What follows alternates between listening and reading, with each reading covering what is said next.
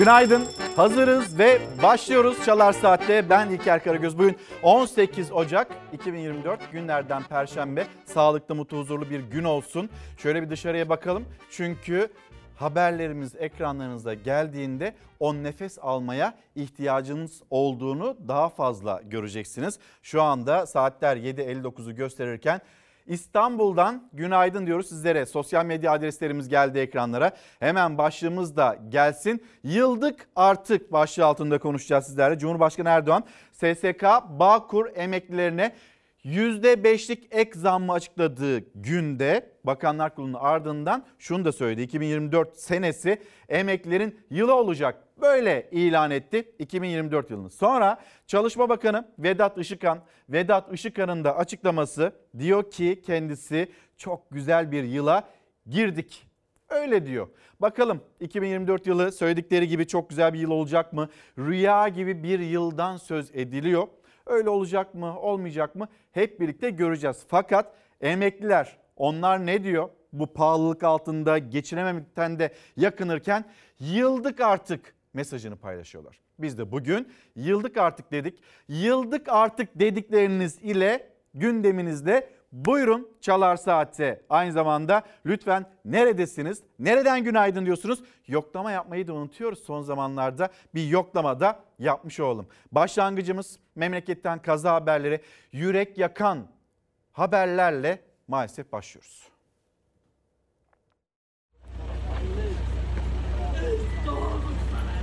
Geri geri gelen iş makinesinin arkasında hamile bir kadın, 3 yaşındaki kızı ve bebek arabasının içinde bebeği vardı. İş makinesinin çarptığı aileden bebek yaşamını yitirdi. Gözyaşlarına boğan, yürek yakan acı olayın adresi Kocaeli'nin Darıca ilçesi. İş makinesi bir anne ve iki çocuğuna çarptı. Kadın hamileydi. O ve 3 yaşındaki çocuğu yara almadan kurtuldu. Ancak bebeği Elisa Ada artık hayatta değildi. Ne olduğunu anlayamayan kadın sinir krizi geçirdi.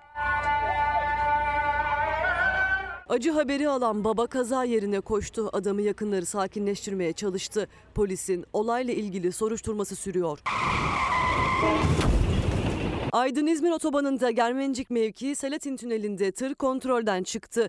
Yanındaki şeritte seyreden otomobile çarptı. İlk çarpmanın ardından tırın dorsesinden de darbe aldı otomobil sürücü ve yanında bulunan yolcu yaralandı. Tırın dorsesi yan dönerek tüneli kapatınca arkadan gelen araçlar bir bir kaza yaptı.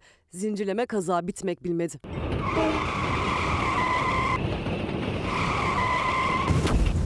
Site güvenliğinin kamerasına yansıdı o anlar. Bir otomobil park halindeki iki araca çarptı, takla attı, metrelerce sürüklendi.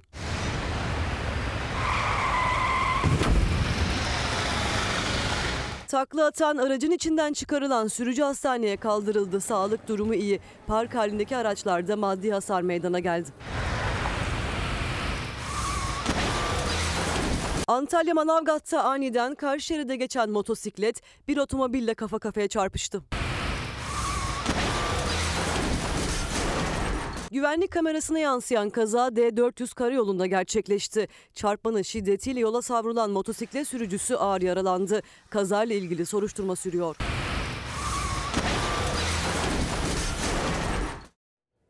Allah rahmet eylesin ve geçmiş olsun yaşanan kazalar. Yollar çok kaygan, daha dikkatli olunması gerekiyor ve nasıl feci, nasıl yürek yakan sonuçları oluyor bu kazaların. Daha dikkatli olalım. Şimdi ee, hemen yönetmenimizden Şehnaz Ersoy'dan rica edeyim. Yeni günün gazeteleri bir gelsin. Başlığımız yıldık artık. Yani bir tarafta hayaller, hayaller anlatılıyor. Güzel bir sene olacak deniliyor. Diğer tarafta e, bu senenin öyle kolay geçmeyeceğiyle ilgili ipuçları da var. Mesela eğer 2024 senesi güzel bir sene olacaksa biz Mehmet Şimşek'ten valilere yönelik olarak makamdan ve kağıttan hem makam aracından hem de kağıttan A4 kağıdından bile tasarruf yapmasını niye e, istediğini duyuyoruz. Sonra Cumhurbaşkanı Erdoğan Bakanlar Kurulu'nun ardından niye şunu söylüyor? Enflasyonla mücadelede vatandaşımızdan destek istiyoruz. Mesajını biz nereye koyacağız o zaman? Devam edelim. Gazeteler işte buyurun Dalga geçtiler artık sıra bizde. Emeklilerin öfkesi büyüyor. Acaba emekliler ne söyleyecekler? Bir sarı kart gösterecekler mi, göstermeyecekler mi? Yerel seçimlerde. Emekliler yılı 10 bin lirayla geçmez. Bu sene 10 bin lirayla acaba nasıl geçecek? Öyle düşünmeyin. Olur mu 10 bin lira? Düşünüldü her şey. Hükümet tarafından Çalışma Bakanı Vedat Işıkhan boşuna mı söylüyor? Ne yapılacak mesela emeklilerle ilgili? Bakalım Türkiye Gazetesi'ne? Türkiye Gazetesi'nde işte burada buyurun. Emekli yılına özel 5 kolaylık geliyor. Zor geçmeyecek kolaylaştıracak hükümet. Hadi o haberi büyütelim. Türkiye Gazetesi'ndeki kolaylık haberini. Bu sene hükümetin emeklilere sunacağı avantajlar belli oldu. Yani avantaj hak edilmiyor ama bir avantaj da sağlayalım hadi gibi bir yaklaşımda mı sergileniyor acaba? Yani bu ülkede üretmemiş gibi, çalışmamış gibi, bu ülkenin refahına katkı sunmamış gibi bir kolaylık, bir avantaj, bir öne geçirelim emekliyi. Geride kalmasınlar çok da. Sempatiklik. Erdoğan'ın ilan ettiği 2024 emekliler yılında 2000 lira olan bayram ikramiyesi arttırılacak mesela. Bir kolaylık, bir avantaj. Şehirler arası otobüs, tren ve uçak biletleri indirimli olacak mesela. Bakın burada da bir kolaylık var.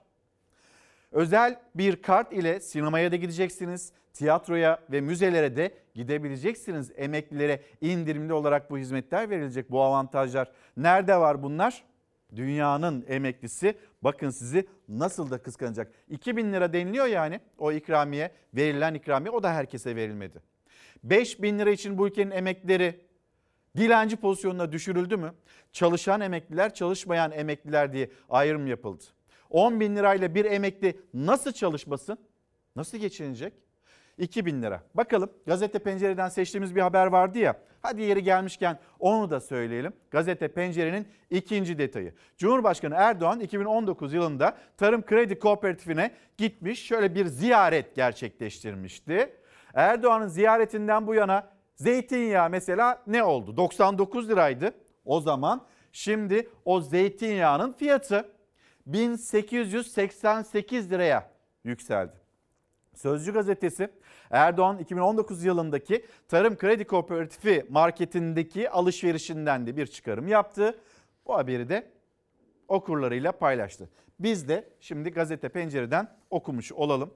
Yani bir avantaj öyle deniliyor. Türkiye gazetesinde güzel bir sene olacak. O cümleleri duyuyoruz. Pembe düşler kurdurmak isteniyor hükümet tarafından. Ama diğer taraftan da aman ha kağıdı bile israf etmeyin. Makam Bakan bakarız ona. Eskiden çerez parasıydı. Şimdi çerez parası da denilemiyor. Peki bakın bir başka haber daha. 2024 yılı çok güzel geçecekse Karar Gazetesi'nde var bu haber. Cumhuriyet Gazetesi'nin de manşeti. Az sonra Demokrat Parti'den bir milletvekili Cemal Engin Yurtçalar saatte olacak. Kendisine soracağız. Bugün siyasetin en çok konuşacağı konulardan birisi, iddialardan birisi sahibinden satılık. Neden söz ediyoruz? Şehir hastanelerinden. Buyurun o haberi de okuyalım. Uğruna köklü sağlık kurumlarının işlevsizleştirildiği şehir hastaneleri satışa çıktı. Cumhurbaşkanlığı Yatırım Ofisi Körfez'den bir alıcıyla görüşmeleri sürdüğünü açıkladı. Diğer projelerde bunu takip edebilir denildi. Kamuoyunda şaşkınlık uyandıran girişim karşısında Türkiye'nin sağlık sistemini taşıyacak denilen bu hastaneleri satmak için mi yaptınız? Nereden çıktı şimdi bu satma hamlesi? Cumhuriyet Gazetesi'nden de bir bakarız. Peki yine ilerleyelim.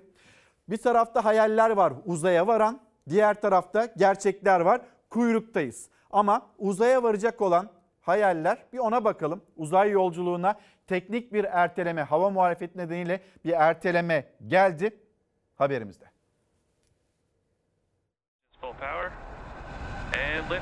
Bu fırlatma şu anda ertelenmiş oldu. Uzay heyecanı için saatler tutuldu. Geri sayıma saatler kala fırlatmaya bir gün erteleme kararı alındı. Türkiye'nin ilk uzay yolcusu Alper Gezer Avcı Perşembeyi Cuma'ya bağlayan gece uzay yolculuğuna çıkacak. Geç olsun güç olmasın. Yeni fırlatma zamanı olarak da Türkiye saatiyle 19 Ocak gece 00.49 duyurulmuş oldu. Türkiye'nin ilk insanlı uzay yolculuğuna saatler kala geldi rötar haberi. Teknik incelemelerin tamamlanması gerekçesiyle 24 saat ertelendi yolculuk. Fırlatma öncesi e, yürütülen teknik kontrollerin önümüzdeki 24 saat içerisinde tamamlanmasının planlandığı e, ifade edildi. Uzay yolculuğu bir aksilik olmazsa bu gece gerçekleşecek. Türk Hava Kuvvetleri'nde 15 yıl savaş pilotluğu yapan Alper Gezer Avcı'ya İspanyol, İtalyan ve İsveçli uzay yolcuları eşlik edecek. Milletimize gerçekten büyük bir gurur yaşatacaksın. Hazır mısın? Alnımız hakkıyla görevi icra edecek şekilde göreve hazırız Sayın Cumhurbaşkanım. Ekibin yolculuğunun bir buçuk gün sürmesi hedefleniyor. Yolculuk sonunda uzay aracı Uluslararası Uzay İstasyonu'na kenetlenecek. Türk uzay yolcusu Gezer Avcı istasyonda kalacağı 14 gün boyunca 13 farklı bilimsel deney gerçekleştirecek. Omzumuzda armamız, kalbimizde Türkiye sevgimiz, tarihi anlamı olan uzay görevimiz için biz hazırız. 45 yaşındaki Gezer Avcı yanında Türk bayrağı, aile fotoğrafları ve yörük kültürüne ait objeler götürecek. uzay hayali bir de memlekette böyle yeryüzünde Türkiye Cumhuriyeti'nde olan isterseniz o konuya geçelim. Emekliler, emeklilerin yıllık artık mesajları ve onlara verilen zam oranı. En düşük emekli aylığı maaşı 7500 liradan 10 bin liraya yükseltildi. Peki bu 2024 yılını geçirtir mi acaba emekliye milyonlara? 2024 yılını emeklinin yılı, emeklinin senesi yapar mı acaba? İlkemiz gereğince emekli maaşı alt sınırını 7500 liradan 10 bin liraya çıkarıyoruz. Ya 10 bin lira neye yetiyor? Her şeyin altında. 10 bin liranın bir değeri yok şimdi. Seyyanen zam vermesi lazım. Ondan sonra da bu zamları vermesi lazım. Vatandaş o tencereyi nasıl kaynatıyor? Bilmiyorlar ki. Yoksulluk sınırı diye bir sınır var ya. Açlık da değil, yoksulluk ya. Hani nerede? Yok. 7500 lira olan en düşük emekli aylığı hazine desteğiyle 10 bin liraya yükseltildi. Yapılan zam %33 yani 6 aylık enflasyon farkının da altında 2024 yılı enflasyon tahmininin de. Dolar da e, zaten şu anda 30'u geçti. Yıl sonunda da 40-45 bekleniyor dolar. E, emekli bitti ya. Emekli nefes alıyor veriyor. Piyasa yüzde 200-300. Ben onu yaşıyorum. Çocuklarıma muhtacım şu anda. Küsüm. Devlete küstürdüler beni. 5 Nisan'da dolar kuru 19 lira 25 kuruştu ve 7500 lirayla 389 dolar alınabiliyordu. Bugün 30 liraya aştı doların kuru ve 10 bin lirayla 332 dolar alınabiliyor. Yani bir yıl öncesinin 7500 lirası dolar bazında bugünün 10 bin lirasından 57 dolar daha yüksekti. Yani bir emeklinin 18-20 bin lira alması lazım. Günlerce gözü kulağı Cumhurbaşkanı Erdoğan'daydı emeklinin. Hem kök aylıkla ilgili yapılacak bir düzenlemenin müjdesini hem de en düşük emekli maaşının asgari ücret seviyesine çıkarılmasını bekledi. Ama kök maaşla ilgili bir düzenleme yok. Hazine desteğiyle en düşük emekli maaşı 10 bin lira oldu. Sosyal politika uzmanı Profesör Doktor Aziz Çelik'in hesabına göre 7013 lira ve altında kök maaşı olan milyonlarca emekliye verilen zam %33. E boşa bekledin. Kök maaşı yükseltmezsen ne kadar zam verirsen versin olmuyor. Memur ve emeklisi ya da asgari ücretliyle aynı hayat pahalılığını yaşayan emeklinin tepkisi büyük. Çünkü 10 bin liraya yükseltilen en düşük emekli maaşı, en düşük memur emeklisi maaşının 4739 lira, asgari ücretin ise 7 bin lira altında kaldı. Türk İş'in açlık sınırı rakamlarının da. 2024'ü emekliler yılı olarak ilan ediyoruz. Bu sene emeklinin en rezil olduğu yıl olacak. Hep de marul yesen yine doymazsın. 10 bin lira nedir ya? Her gün etiket değişiyor. 10 bin lira artık yani bir para mı sanıyorlar, bir alım gücü var mı sanıyorlar onu bilemiyorum. Hayal kırıklığı büyük emeklinin. Çünkü Temmuz ayına kadar kök aylıklarla ilgili yasal bir düzenleme yapılmazsa maaşı 10 bine tamamlanan ve kök aylığı 6 bin ve altında olan milyonlarca emekli tek kuruş zam almama riskiyle karşı karşıya. Ben bozdurmazdan dolaba koyacağım. Mesela kalmayacak. Bozdurunca çünkü harcıyorum ben. O öyle ona bakıyorum, o bana bakıyor. Öyle geçip gidiyoruz. Sami Bey yazmış. Ya bu %5'lik zam çok fazla oldu. Biz bunu kaldıramayız. Bunun birazını acaba alsalar mı? Yönetenler hani tasarruf diyorlar kendi işlerinde bir formül bulmaya çalışıyorlar. Biz yardımcı olalım. Hani bizden öyle bir beklentisi var ya hükümetin. Cumhurbaşkanı Erdoğan söyledi. Enflasyonla mücadelede yardım istiyoruz vatandaşımızdan da dedi. Ben yardımcı olmaya hazırım diyor. Ve yine emeklerimizin sesini duydunuz. 10 bin liraya herhalde bir para bir meblağ zannediyorlar. 7500 liradan 10 bin liraya gelmiş olan emekli aylıkları ile ilgili itiraz cümlesi. Emekli bitti. Nefes alıp veriyor. Sadece bu. Başkası yok. Ötesi yok. Ne olacak? Nasıl bir sene geçecek? 2024 yılı gerçekten söylendiği gibi bir yıl olacak mı? Bekliyoruz efendim mesajlarınızı. 2024 senesini, emeklinin yılını, artık emeklilerin bir yılı var. Güzel de olacağı söyleniyor. Ne olacak 2024 yılı nasıl geçecek sizce? Lütfen yazıp paylaşın bizimle sosyal medya adreslerimizden. Şimdi memleketten haberler de gelecek ekranlarınıza. Maalesef e, tatsız haberler de paylaşacağız. Şimdi gideceğimiz yer ilk durağımız e, Esenyurt. Esenyurt'ta güpe gündüz gerçekleşen bir gasp olayı. Bankadan çıkan bir adamı kaps silahlı. Yoğun trafiğin olduğu caddenin hemen kenarında araçlar gelip geçerken silahlarını doğrultup bankadan çıkan adamı Görüyorsunuz işte böyle silahlı. gasp ettiler. İçinde 2 milyon lira bulunan çantadan 482 bin lirayı çalıp kaçtılar. Hadımköy yolu. Arkadaşlar bağırıyorlar silahlı gaspı yapıyorlar. Çantayı çaldı. İstanbul Esenyurt'ta iş insanı Cafer Çetin pazartesi günü bankaya yüklü miktarda para çekeceğini bildirdi. Salı günü de parayı çekmek üzere banka şubesine gitti. Şube Hadımköy yolu caddesi üstündeydi. Cafer Çetin içinde 1 milyon 900 bin lira olan çantayla dışarı çıktı. Ama onu bekleyenler vardı. Siyah bir araçla yanına yaklaştılar. Cafer Çetin arabasına bineceği sırada silahlı 3 kişinin saldırısına uğradı. Çaldılar arkadaşlar son dakika. İş insanı içi para dolu çantasını vermemek için direndi. Gaspçılarla arasında arbede yaşandı. Yerde sürüklediler Çetin'i. Çantayı çalamadı silahlı kişiler ama içinden alabildikleri 482 bin lirayla hızla uzaklaştılar. Aynı şüphelilerin bu hafta içerisinde çok sayıda hırsızlığa karıştığı öğrenildi. Henüz yakalanamadılar. İstanbul Sultan Gazi'de de yüzleri maskeli iki gaspçı ellerinde pompalı tüfekle bir markete girip kasiyerden paraları istedi. Bu sırada markette temizlik vardı. Bazı çalışanlar paspasla yerleri siliyordu. İşlerinden biri paspasıyla gelip gaspçıları kovaladı. Gaspçılar arkalarına bile bakmadan kaçtılar. Kısa sürede de yakalandılar. Polis soygun girişimiyle ilgili 3-17 yaşında 5 kişiyi gözaltına aldı.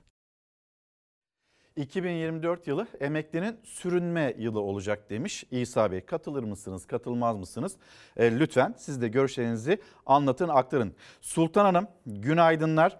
E, dul ve yetim aylıkları bir de onlardan söz etseniz, bir de onları görseler acaba ne kadar düşük olduğunu düzelmiyor. Düzelse de yetmiyor zaten. 7500 liradan 10 bin liraya geldi.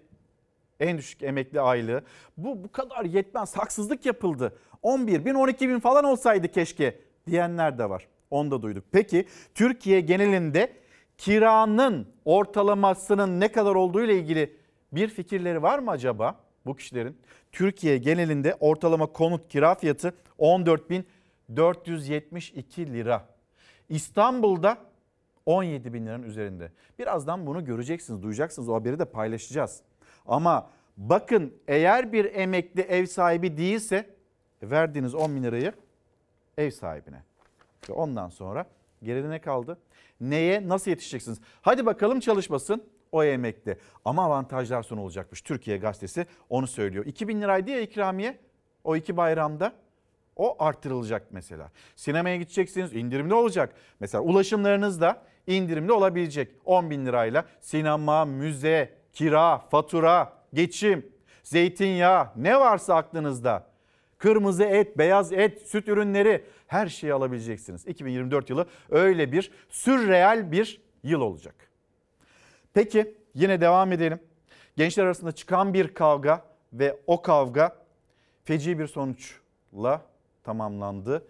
Bir genç kalbine bıçaklanan, e, kalbine saplanan o bıçak. Biri eline aldığı nesneyi savurdu, diğeri bıçaklıydı. Tartışma sonrası çıkan kavgada 18 yaşındaki genç kalbinden bıçaklanarak hayatını kaybetti. Gaziantep'in Şahinbey ilçesinde Tekstilkent mahallesinde 4 gün önce yaşanan olayın güvenlik kamerası görüntüleri kan dondurdu. Gençler arasında çıkan kavga cinayetle bitti. Sokak arasında toplanan gençler arasındaki tartışma kısa sürede kavgaya dönüştü. Elindeki kemere benzeyen nesneyle karşısındakini darp eden 18 yaşındaki Mehmet Şahin bıçak darbesiyle şoka girdi. Ne olduğunu anlayamadı. Arkadaşı yardımcı olmak için yanına gitti genci oturttu. O sırada ambulans arandı. Mehmet Şahin hastaneye kadar dayandı ancak kurtarılamadı. Olay sonrası onu bıçaklayan şahıs kayıplara karışmıştı. Cinayet Büro Amirliği zanlıyı kıskıvrak yakaladı. Emniyetteki işlemleri sürüyor. Şimdi Türkiye Büyük Millet Meclisi'ne gideceğiz. Türkiye Büyük Millet Meclisi'nde çıkan bayrak tartışması. Leyla Şahin Usta AK Parti Grup Başkan Vekili ve diğer tarafta da Cumhuriyet Halk Partisi'nin Grup Başkan Vekili Ali Mahir Başarır. Bu tartışmaya bir bakalım. Altında imzalarımız bulunan kağıda bir A4 parçası diyorsanız şurada arkamızda bulunan bayraklara da iki gün sonra bez parçası dersiniz siz. Hiç kusura bakmayın. Şu gördüğünüz bayrak Gazi Mustafa Kemal Atatürk ve silah arkadaşlarının kanıyla bu rengi almıştır. Ona bez parçası diyecek siz olsanız başkası olsun alnını karışlarım bunu bilin. Sen haddini bileceksin. Sen bu bayrağı bez parçası diyemezsin. Sen haddini bileceksin. Mecliste tansiyonu yükselten o anlar AK Parti Grup Başkan Vekilinin kurduğu cümle sonrası CHP Grup Başkan Vekilinden gelen tepki. Benzetmeyle bile Türk bayrağına bez parçası diyemezsin. Sen haddini bileceksin AKP Grup Başkan Vekili. Bakın artık işin rayı, işin şirası kaçtı. Ne demek hanımefendi? Senin yayınladığın bildirideki kağıt parçasıyla sen bu bayrağı mı kıyaslıyorsun? Bir gün önce genel kurulda imzalanan bildiri tezkeresi, bir gün sonra ise mecliste çıkan tartışma. AK Parti Grup Başkan Vekili Leyla Şahin Usta'nın CHP'lilere yönelik sözleri. Altında imzalarımız bulunan kağıda bir A4 parçası diyorsanız şurada arkamızda bulunan bayraklara da iki gün sonra bez parçası dersiniz siz. Hiç kusura bakmayın. Sen bayrağı bez parçası diyeceksin benzetme yoluyla. Sen bilinçaltını ortaya koyuyorsun. Ustaya CHP'li vekiller tepki gösterdi. Kürsüye çıkan CHP Grup Başkan Vekili Ali Mahir Başarır sert cümleler kurdu. Sen haddini bileceksin. Bez parçasıymış. Bez parçasıymış. İşte gruplar burada. Sayın milletvekilleri Bir kez daha söylüyorum. Çıkın burada özür dileyin. Özür dileyin. Tartışma uzayınca genel kurula ara verildi. Leyla Şahin Usta AK Parti Grup Başkan Vekili gerçeklikten koptuğu dönemlere de tanıklık ettiğimiz bir isim. AK Parti'nin belki de bugüne kadar grup başkan vekilliği yapmış isimleri arasında karnesi en zayıf olan da denilebilir. Ola- Olanlardan birisi de denilebilir. Traktör bizden önce AK Parti iktidarlarından önce bu memlekette traktör yoktu diyen bir isim çok eleştirildi. Şimdiki sözleri bir niyet okuma, bir muhalefet, muhalefete muhalefet hani neyse ya da muhalefete çatma, muhalefete salvolar, kılıçlarla muhalefete yüklenme amacı. Tamam Türkiye Büyük Millet Meclisi'nde siyaseten o cümleler kurulmak isteniyor. Belki öne de geçilmek isteniyor. Belki dikkat çekmek isteniyor lider nezdinde, liderin gözünde. Ama söylenen sözler çok haksız. Söylenen sözler bir gerçeğe bir gerçekliğe oturmuyor. Sadece söylemiş olmak için ya da dikkat çekmek için söylenen bu sözler Türkiye Cumhuriyeti'nin birliğine, bütünlüğüne zarar veriyor. Cumhurbaşkanı Erdoğan'ın pazartesi Bakanlar Kurulu'ndan sonra yapmış olduğu açıklama, o birlik, bütünlük, yan yana olalım. Bu çağrısına da aslında e, uzak düşüyor. Leyla Şahin Usta sözleri ve Ali Mahir Başarır'dan da verilen karşılık bu şekildeydi. Türkiye Büyük Millet Meclisi'ndeki anlamsız, saçma tartışmalardan bir tanesi oldu ne yazık ki. Şimdi İstanbul Büyükşehir Belediye Başkanı ve Cumhuriyet Halk Partisi'nin adayı Ekrem İmamoğlu millete verilecek hizmeti engellemeyin dedi. Neye dair? Hangi imzalanmayan belgeler, nasıl geciktirilen e, yatırımlar var? Onları anlattı İmamoğlu. Yatırım planını açıklayacaklar. Bayrampaşa Eyüp Sultan tramvay hattımız ve aynı zamanda Sefaköy Beylikdüzü metro hattımız. Bakın bunların kaynağı hazır. Yurt dışından temin ettiğimiz uygun ve uzun vadeli kredisi hazır. 2024 kamu yatırım programına da dahil edilmedi. Ya ayıp. Bir mürekkep, bir kalem. Bu yanlışı düzeltmeleri için de acilen çağrı yapıyorum. Projesi, kredisi hazır ama bir buçuk yıldır kamu yatırımları listesine alınmıyordu. Yine alınmadı İstanbul Büyükşehir Belediyesi'nin Sefaköy Beylikdüzü metro projesi. Ama hazineden ödenecek olan Cumhurbaşkanlığının 725 milyon liralık Okluk Yazlık Sarayı'yla 1 milyar 220 milyon liralık Ahlat Kışlık Sarayı 2024 yılı yatırım programında yerini aldı. Gideceğim milletimize bunları şikayet edeceğim. Bu millet kendisine verilecek hizmeti engelleyeni sevmez. Sevmez. Bugün bu haberi bekliyor. Umut ederiz bunu izin verirler ve ben de inanın en güçlü sesle teşekkür ederim. Teşekkür edemedi Ekrem İmamoğlu çünkü Cumhurbaşkanlığı Strateji ve Bütçe Başkanlığı tarafından 2023 yılı yatırım programında yer verilmeyen araç trafiğini azaltacak Bayrampaşa Eyüp Sultan tramvayıyla metrobüs yükünü hafifletecek Sefaköy Beylikdüzü metrosu 2024 yılında da yine yatırım onayı alamadı. Bunlar seçim için her şey mübahtır anlayışının en fanatik bireyleri İstanbul trafiğini azaltacak bu projeler yatırım programında yer almazken Cumhurbaşkanlığının iki projesi Muğla'da inşası yükselen Okluk, Bitlis'te yapımı devam eden Ahlat Konuk Evleri 2023 yılında da 2024 yılında da devletin yatırım listesinde yer aldı. Yatırım programına göre 2023 yılında Okluk Yazlık Sarayı'na 685 milyon liradan fazla para harcandı. Bu yıl tamamlanması planlanıyor ama 2024 yılı için de 40 milyon lira bütçe ayrıldı. Ahlat Kışlık Sarayı içinse 2023'te yaklaşık 569 milyon lira harcandı. Bu yıl 180 milyon lira daha ödenek ayrıldı. 2026 yılına kadar 1 milyar 220 milyon lirayı bulacak bütçesi. İnanın var ya devletin kaydını alıyor sizi yani. Başka hiçbir katkısı yok. Bizim alacağımız krediye bir kefaleti yok. Eninde sonunda verecekler. Vermek zorundalar. 2024 yılında yatırım programında 12.041 adet projeye 1 trilyon 6 milyar 900 milyon lira ödenek tahsis edildiği duyuruldu. Ama sadece İstanbul değil bir başka muhalefet belediyesi daha İzmir'de nasibini alamadı bu uzun yatırım listesinden. Ulaştırma ve Altyapı Bakanlığı'nın 10 yıl önce İzmir'de yapmayı vaat ettiği 16 milyar liralık Halkapınar Otogar metrosu için sadece 3 bin lira bütçe ayrıldı. Hükümetin yaptığı tek bir metre metro tüneli yok. Yapamıyorlarsa bıraksınlar bari biz yapalım. Çok para. 3000 lira falan yani bütçe bunu kaldıramaz açıkçası. Yapmasınlar bu kadar. Böyle har vurup harman savurmasınlar. Hem de muhalefetin elindeki belediyeler için. İzmir'den yükselen ses madem izin vermiyorsunuz bari çekilin kenara, kenara da biz kendimiz bu işleri halledelim diye yanıtlar geliyor. İşte İstanbul'da, İzmir'de bu örnekler çoğaltılıyor. Ama mesela teşekkür eden belediye başkanları da var. Zeydan Karalar e, Cumhurbaşkanı Erdoğan'a e, daha hani bir süredir beklenen bir imza ile ilgili en sonunda o imza atılmış. E, onunla ilgili de teşekkürünü de iletmiş oldu. Bir duvar mı var? Yani Cumhurbaşkanı Erdoğan'a ulaşmayan böyle yatırım projeleri falan mı var acaba? Yani ulaştığında Cumhurbaşkanı imzalıyormuş gibi bir yaklaşımda olabilir mi? Bilemiyoruz. Şimdi devam edelim. Ekrem İmamoğlu itiraz cümleleri böyleydi.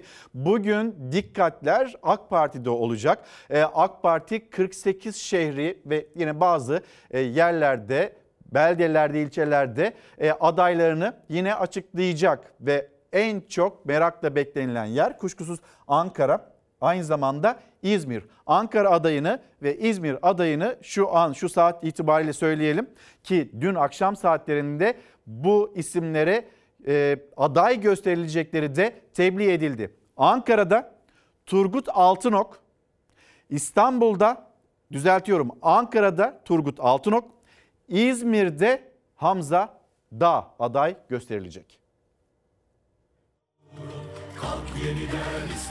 AK Parti bugün 17'si büyükşehir 48 ilde daha belediye başkan adayını açıklayacak. Ankara'da Turgut Altınok, İzmir'de ise Hamza Dağ ile yarışa girecek. Seçim hazırlıkları tam gaz devam ediyor. Bu seçimlerde Cumhur İttifakı karşı yakada olanlara beklemediği bir hüsranı yaşatacaktır. 31 Mart yerel seçimlerinde yarışacak adaylar tek tek belirlenirken gözler AK Parti ve Cumhur İttifakı'nın Ankara'da Mansur Yavaş'ın karşısına çıkaracağı isimde. Pazar günü Ankara merkezli olarak büyük şehirler ve kalan illerin açıklamasını yapacağız. Yavaş'ın rakibi geçtiğimiz pazar günü açıklanacaktı ancak Türkiye'nin yüreğini yakan şehit haberlerinin ardından AK Parti aday tanıtım lansmanını bugüne erteledi. Bugün Cumhurbaşkanı ve AK Parti Genel Başkanı Recep Tayyip Erdoğan Ankara başta olmak üzere 17'si büyükşehir, 48 il belediye başkan adayını açıklayacak. Muğla Profesör Doktor Aydın Ay Eski milletvekillerimizden. AK Parti Ankara Büyükşehir Belediye Başkanlığı seçiminde yarışa Keçiören Belediye Başkanı Turgut Altınok'la girecek. Çok büyük bir sürpriz olmazsa bugün Altınok'un adı açıklanacak. Sadece Ankara değil AK Parti'nin İzmir adayının da açıklanması bekleniyor bugün. CHP henüz İzmir kararını vermiş değil. Ancak AK Parti'de İzmir için adı neredeyse kesinleşen isim Genel Başkan Yardımcısı Hamza Dağ oldu. Kulislere göre bugün açıklanacak isimler arasında Şanlıurfa Büyükşehir Belediye Başkanı Zeynel Abidin Beyazgül'ün de adı var. AK Parti Beyazgül'le yola devam diyecek. Adana'da yarışa Fatih Mehmet Koca İspir'le, Adıyaman'da Ziya Polat'la, Konya'da Uğur İbrahim Altay'la yarışa girecek. Hemen şu mesajı kaçırmadan söyleyeyim. Hasan Palaz göndermiş. Bir güne 17 yıl olur mu diye itiraz sesi. Kademeli emeklilik beklentisi. Sorunuza da yanıt verelim. Bir güne 17 yıl olmaz. Kademeli emeklilik bir haktır. EYT'den sonra yaratılan bir mağduriyetin de giderilmesi gerekiyor. Ee, Ankara için de İzmir için de daha önceden biz aslında daha keskin ifadelerle anlatmıştık. Turgut Altınok'un Ankara'dan aday olacağını, Mansur Yavaş'a rakip çıkacağını, İzmir'de Hamza Dağ isminin çok güçlü olarak ön plana geldiğini yine anlattık. 48 şehri bugün AK Parti açıklayacak, anlatacak. Bir de İzmir, İzmir'e, e, İzmir'in ardından İstanbul'a gelelim. Bugün İzmir'le İstanbul'da bayağı bir karıştı.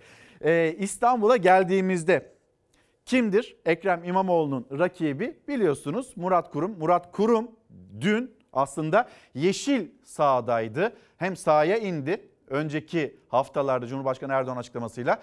Dün de yeşil sahadaydı.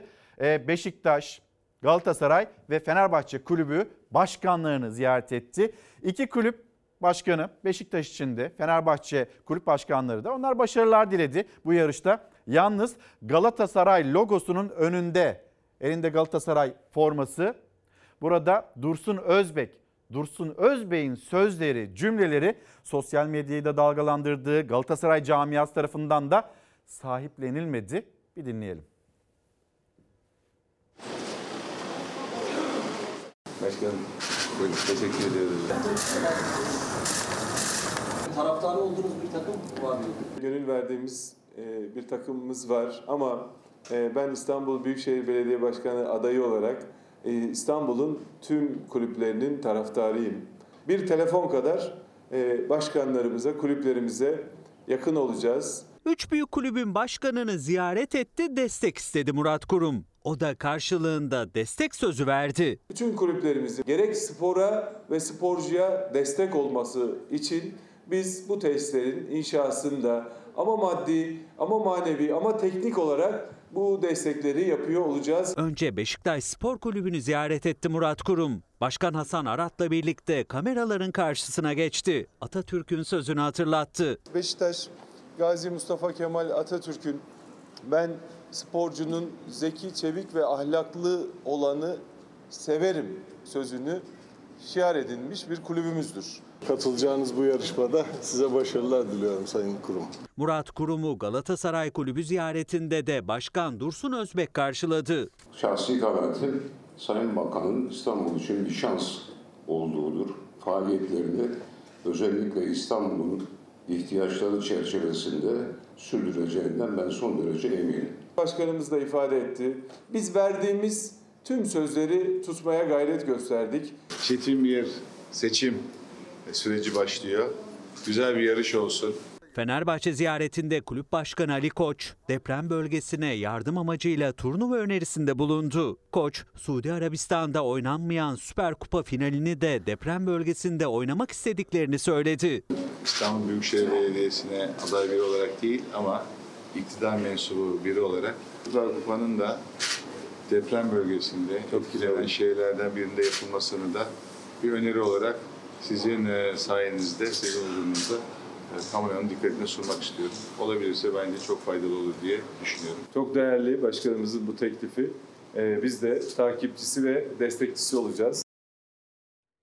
Şahsi kanaatler logonun, armanın önünde söylenmesin diyor.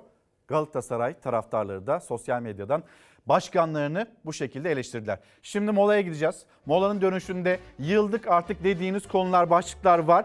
Hem Instagram hem de X'ten gelen mesajlara bakacağız. Hem memleketin haberlerini anlatacağız. Hem de sizin sesinizi duymak istiyoruz Çalar Saat'te. Ve kimi bugün konuk edeceğiz? Bir kez daha söyleyeyim. Cemal Engin Yurt, Demokrat Partili Cemal Engin Yurt birazdan Çalar Saat'te olacak. Moladan sonra buluşalım.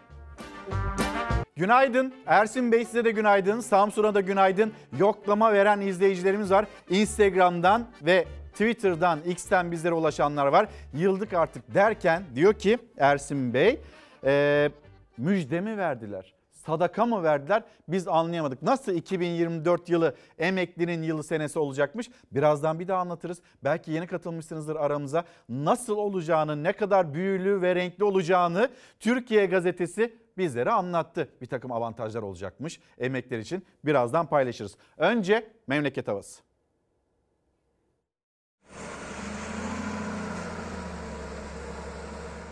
Doğuda kar mücadelesi sürüyor, iç ve batı kesimlerde ise selin izleri silinmeye çalışılıyor.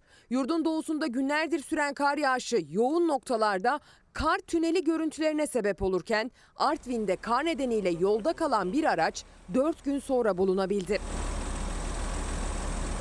UNESCO'nun koruması altındaki Türkiye'nin ilk ve tek biyosfer rezerv alanı olan 1900 rakımlı Macahel geçidinde kar temizleme çalışması yapan ekibin aracı kaldı kar altında. Evet bazen doktor da hasta olur.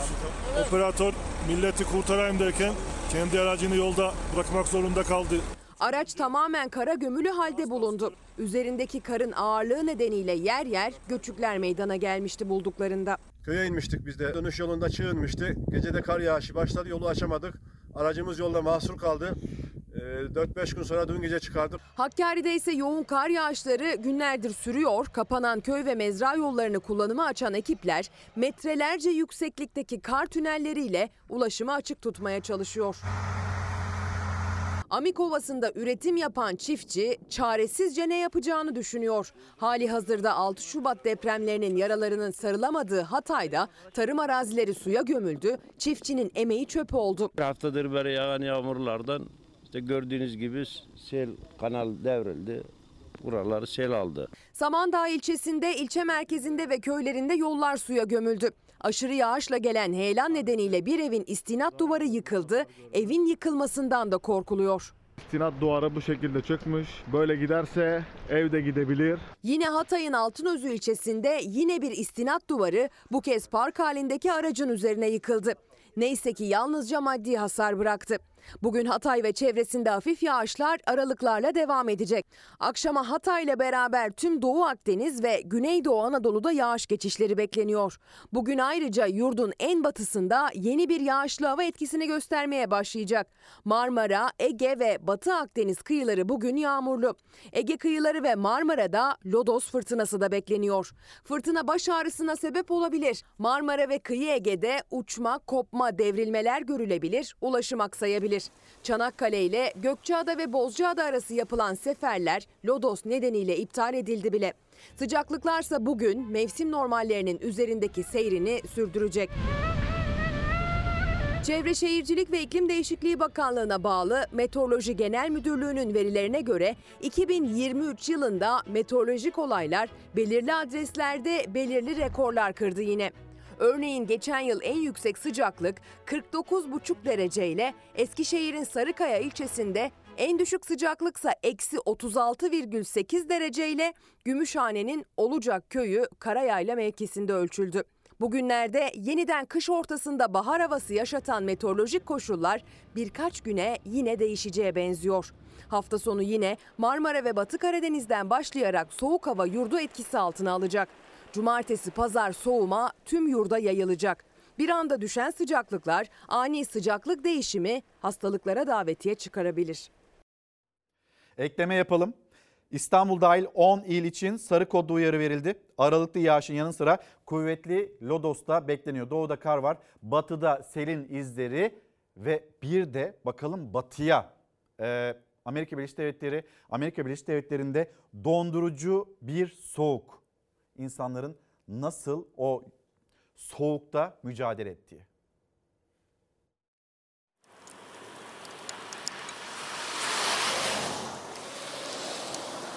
Amerika Birleşik Devletleri'nde hayat donduğu binlerce uçuş iptal edildi. 100 bin kişi elektriksiz kaldı. Aralıksız kar yağışı ve soğuk hava dalgası nedeniyle 21 kişi hayatını kaybetti.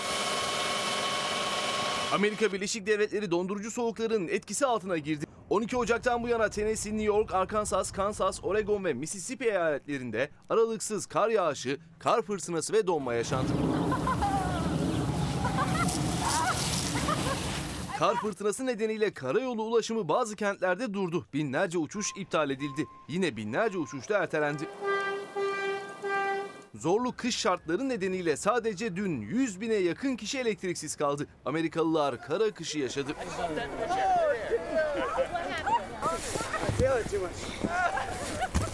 Altı gündür devam eden dondurucu soğuklar nedeniyle ülke genelinde hayatını kaybedenlerin sayısı 21'e yükseldi. Amerika Birleşik Devletleri'nin orta kesimlerinde kara kış alarmı devam ediyor. Dondurucu soğukların cuma gününe kadar tehlikeli seviyelerde seyretmesi bekleniyor. Şimdi yeniden emeklimiz, emeklimize verilen zamlarla devam edelim. Ya bu zam verildi hani böyle müjde mi sadaka mı biz anlayamadık diyen izleyicilerimiz var. Az önce de okuduk mesajlarını. E, 2024 yılı ile ilgili güzel beklenti cümlelerini de duyuyoruz hükümetten. Fakat bir ayrımcılık da var. Memur emeklisiyle SSK Bağkur emeklileri arasında emekliler o %5'lik ek zammın ardından hala kapanmayan farka da itiraz ediyorlar. Yeni takvim Cumhurbaşkanı Erdoğan'ın açıkladığı takvim, takvim e, Temmuz ayı. Temmuz ayında eşitleyeceğiz herkesi denildi Erdoğan tarafından ya da hükümet tarafından. Bakalım bir dinleyelim o itiraz cümleleri nedir emeklinin?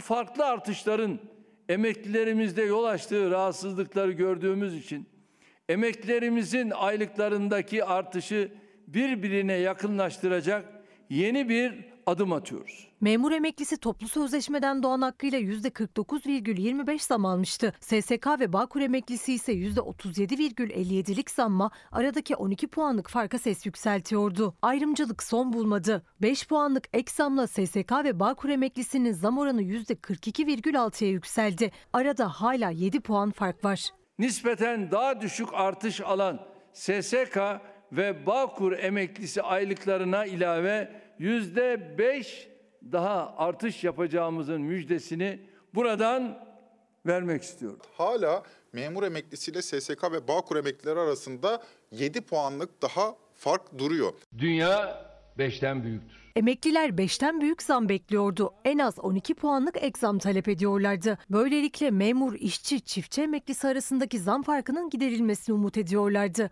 Öyle olmadı. 5'ten büyük zam alamadılar. Ek zamla bile 5 emekli maaşı bir yoksulluk sınırı etmiyor. Türk İş'in açıkladığı yoksulluk sınırı 50 bin lira. Bu haliyle 5 emekli bir araya geldiği zaman bir yoksul ediyor. Resmi enflasyonun bile altında kalan emekli aylıklarına yapılan artışlar açıkça bir zulümdür. 10 bin lira emekli maaşı olanın aylığı %37,57 zamla 13.750 liraya çıkmıştı. Yeni düzenleme devreye girince bu rakam 14.260 lira olacak. Talepse fazla değil %49,25'lik memur emeklisine verilen zamdı. 10 bin liralık maaşın 14.925 liraya çıkmasını istiyordu SSK ve Bağkur emeklileri. Hükümet o 665 lirayı veremedi. Zamda ayrımcılığa devam dedi. Emekli aylıklarına yapılan artış oranlarındaki bu ayrımcılık ortadan kaldırılmalı ve en düşük emekli aylığı en azından asgari ücret düzeyine yükseltilmeli. Önümüzdeki Temmuz ayında artışlarla birlikte emeklilerimizin hepsi yaklaşık aynı oranlarda maaş artışına kavuşacaklardır. Yani 6 ay boyunca bu eşitsizlik devam edecek. Hükümet Temmuz'da bu kadar yüksek enflasyon olmamasını, memurla SSK Bağkur emeklisi makasının 12 puanı bulmamasını ümit ediyor. Üstelik kök maaşlar da yerinde kaldı. Yani çoğu emekliyi yine zamsız günler bekliyor. SSK ve Bağkur emeklisinin kök maaşı en düşük aylığın altında kaldığı için siz aynı oranda zam yapsanız dahi memurla SSK Bağkur emeklisine aynı oranda zam yapsanız dahi SSK Bağkur emeklisi bu en düşük aylığın üzerine çıkamadığı için hiçbir zaman onun maaşı gerçek zam oranı kadar olmuyor. Eşit zam yapmak da çare değil. 2024 senesinde İstanbul'da ekmek 10 lira oldu demiş Yıldıray Kılıç. X'ten gönderdiği mesajda. Öyle bir yıl olacak. Çok da güzel bir yıl olacak. Bakın Çalışma Bakanı Vedat Işıkhan şöyle bir kendisine baktığınızda, ses tonunu duyduğunuzda böyle bir güven geliyor. Bir büyülenmiş gibi oluyorsunuz. Çok güzel bir yıla girdik diyor kendisi. Umarız dediği gibi de olur. Sayın Bakan'ın anlattığı, tarif ettiği gibi de olur. Mücbir sebeplerden dolayı bu kadar zam yapabildik sözünü duymayız umarız. Ee, Yine dün işçiler de Sayın Bakan'ın kapısını çaldı. 700 bin işçi için ek zam talebi iletildi. Şimdi bir tarafta bu söz var. Diğer tarafta insanların yaşadıkları. İşçiyle devam edecek olursak hemen bir gazetelerde yer alıyor. Evrensel Gazetesi manşetine de bakalım. Yani milyarlar kazandırıyor işçi patrona ama patrondan da istediği şekilde acaba o beklentisinin zammını alabiliyor mu? Milyarlar kazandılar ama sefaleti dayattılar diye yine MES sözleşmesi imzalandı. Ücretler yoksulluk sınırını bulmadı eleştirisi Evrensel Gazetesi'nde ve işçinin talebi. Ücretlerimiz öyle eridi ki şöyle baktığınız zaman enflasyon TÜİK diyor ki 65. Ama pazara baktığın zaman, raflara baktığın zaman, marketlere baktığın zaman bu 80'ların 90'ların üstünde. Nefes aldıracak bize bir ilave yapsınlar. Bir düzenleme yapsınlar. Ücretlerin hepsini bir yerde sabitlesinler. Rakamları da Ocak ayına çeksinler. 700 bin kamu işçisine ek zam talebini bu sözlerle iletti. Yaşanan yüksek enflasyona, pazarda markette yaşanan fiyat artışlarına dikkat çekti. Türk İş Başkanı Ergün Atalay Çalışma Bakanı ile görüştü. Yani ben son 20 çeyrek asırdır görmediğim şekilde bir sıkıntımız var. Geçtiğimiz Mayıs ayında kamuda çalışan 700 binden fazla işçi için imzalanan toplu sözleşmede en düşük kamu işçisi ücreti 15 bin liraya çıkarıldı. 2023'ün ilk 6 ayında refah payı dahil ücretlerde %45, ikinci 6 ayında %15 artış yapıldı. Ancak o zamlar fiyat artışlarıyla eridi gitti. 8 ay evvel güzel bir kamu sözleşmesi imzaladık ama maalesef ülkede 8 aydır gelişen enflasyondan kaynaklanan sıkıntının bedelini biz ödüyoruz. Türk İş Genel Başkanı Ergün Atalay toplu sözleşme başlangıç tarihi Mayıs değil Ocak olsun dedi. Kamu işçisine refah payı verilsin talebini Çalışma Bakanı Vedat Işıkhan'a bizzat iletti. Yani şu gün geldiğimiz noktada bir ücret adaletsizliği ücret dengesizliği var had safhada. Bakanımızla beraber bu akşam Kamu Koordinasyon Kurulu'ndan resmi toplantıyı yaptık. Bizim bugünkü haklı talebimize bir an evvel müspet bir cevap bekliyoruz. Öte yandan Türkiye Metal Sanayicileri Sendikası ile Türk Metal Sendikası 150 bin metal işçisini ilgilendiren toplu iş sözleşmesinde anlaştı. Kümülatif toplamda birinci 6 ay için sosyal yardımlar dahil ortalama %105,1, yıllık olaraksa ortalama saatlik ücretlere %157,40 oranında artış sağlandığı açıklandı. Şimdi çiğ süt fiyatına verilen zam aslında üreticinin istediği süt ve süt ürünleri yani hayat pahalılığı. Sadece küçüğe verebiliyoruz. Büyüklere artık doğru düz veremiyoruz. Benim çocuklarım normalde sütü çok seven çocuklardır. Ama o kadar artık rahat rahat süt içemiyorlar. 5 yaşında çocuğum. Ee, zorlanıyoruz. Zorlanmaz mıyız? Şu an en son aldığım rakam 40'lardaydı. Ee, tam yağlı sütler. E, mutlaka her gün 1 litrede gidiyor bizde. Bu fiyatı kabul etmek demek can çekişmekte olan et ve süt üretiminin yok olmasını kabul etmektir. Yettiyse yetti. Artık son noktaya vardık. Bakanlık mı duyuyor, Cumhurbaşkanı mı duyuyor? Artık çiftçinin son bitiş hali. Çiğ süt fiyatı 13,5 liraya yükseldi. Üretici %17,4'lük zammı az buldu, ses yükseltti. Zam 22 Ocak'tan itibaren geçerli ama marketlerdeki etiketlere şimdiden yansıdı bile. 15'in altındaki fiyatı zaten kabul etmiyoruz. Şu anda girdi maliyetleri %300, %400 artmış durumda. Peynir, süt, yoğurt bunlar en temel besin kaynaklarından bebekler için de aynı şekilde. O yüzden yani bilmiyorum nasıl olacak. En önemli temel gıdalardan biri süt. Çocukların gelişimi için çok önemli. Son zamlar etiketlere yansıdı bile. Markalara göre değişse de ortalama sütün litre fiyatı 40 liraya yaklaştı. Gelişim çağında içemiyor yani. Almıyorum yani ki sütü çok seviyorlar. Kendi karnımızı zor doyuruyoruz. Şu sütün fiyatı 39,5. Evet, Kime yeter o süt? Kime yeter? Sabah ver bir bardak, akşam ver bir bardak. İki tane çocuk evde birine ver birine verme mi olacak? İnsanın içi acıyor. Mecbur değildik biz kesim yapmaya. Memelerinden süt akarak, akarak gelecekler. E, tabii yani diyecek bir şey yok. Sözün bittiği yer. Tüm Süt, Et ve Damızlık Sığır Yetiştiricileri Derneği Başkanı Eylül 2022'de sözün bittiği yer diyerek uyarmıştı. Süt inekleri bir bir kesime gitmeye başladığında etin de sütün de biteceğini söylemişti uzmanlar. Öyle de oldu. Türkiye 2023'ü 1,2 milyar dolarlık et ithalatıyla kapattı. 2024'te de Tarım ve Orman Bakanlığı 600 bin baş besilik sığır ithal etmeye karar verdi. Et üretimi süt veren hayvanın doğurmasıyla alakalı bir şey. Benim hayvanımı ben kesime gönderiyorsam et hayvanı da doğurmayacak. Doya doya içemiyorlar. Bir öğretmen olarak da belirtmek istiyorum. Şu anda çocuklarımız istenilen düzeyde ve miktarda maalesef besin gıdalarını alamıyorlar. Luna Park'ta büyük korku. Silahlar patladı.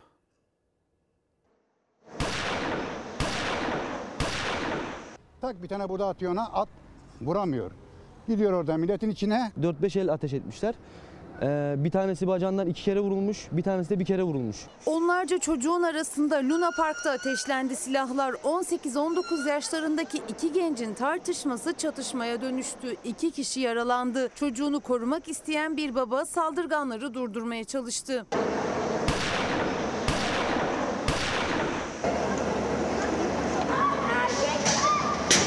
İstanbul Arnavutköy'de iddiaya göre 19 yaşındaki Bahtiyar S. Mehmet ve Serhat Y isimli kardeşlerin kız kardeşine hakaret etti. Gençler parkta buluşup kavga etti. Ardından silahlar çekildi. Bahtiyar S. ve arkadaşı Yusuf A. Luna Park'a doğru koşup saklanmak istedi. Ancak eli silahlı iki kardeş peşlerini bırakmadı. Luna Park'ın orta yerinde silahlar patladı. O sırada çocuklar her şeyden habersizdi.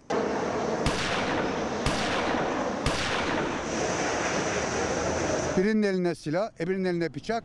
İki kişi birbirlerini kovalıyor. Kim girecek bunların içine? Benim adamlarım da bir tanesi de gidip de bunu müdahale etmediler. Silah var abi. Çocuklar büyük korku yaşadı. Aileleri evlatlarını korumaya çalıştı. Kimse o an saldırganlara müdahale edemedi. Bacağından vurulan Bahtiyar S ve Yusuf A hastaneye kaldırıldı. Eli silahlı iki kardeş ise kısa sürede yakalandı. Kasten yaralama, yağma ve uyuşturucu madde kullanma suçlarından sabıkalıydılar. Adliyeye sevk edildiler. Biri tutuklandı. Yaralıların ise tedavisi devam ediyor. 43 yıldır ben burada bu işi yapıyorum. Ellerinde silah, bıçak bilmem ne. Bunun, bunu, bunu ben mi önleyeceğim? Tak tak tak. Bunu kim önleyecek? Ben mi önleyeceğim? Kim önleyecek? Devletin polisi önleyecek.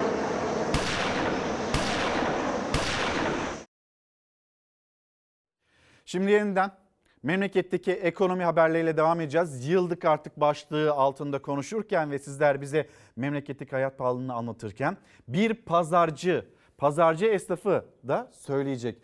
Maydanozu bile ikiye bölün de öyle verin, öyle satın diyen müşterilerimiz var diyor pazarcı.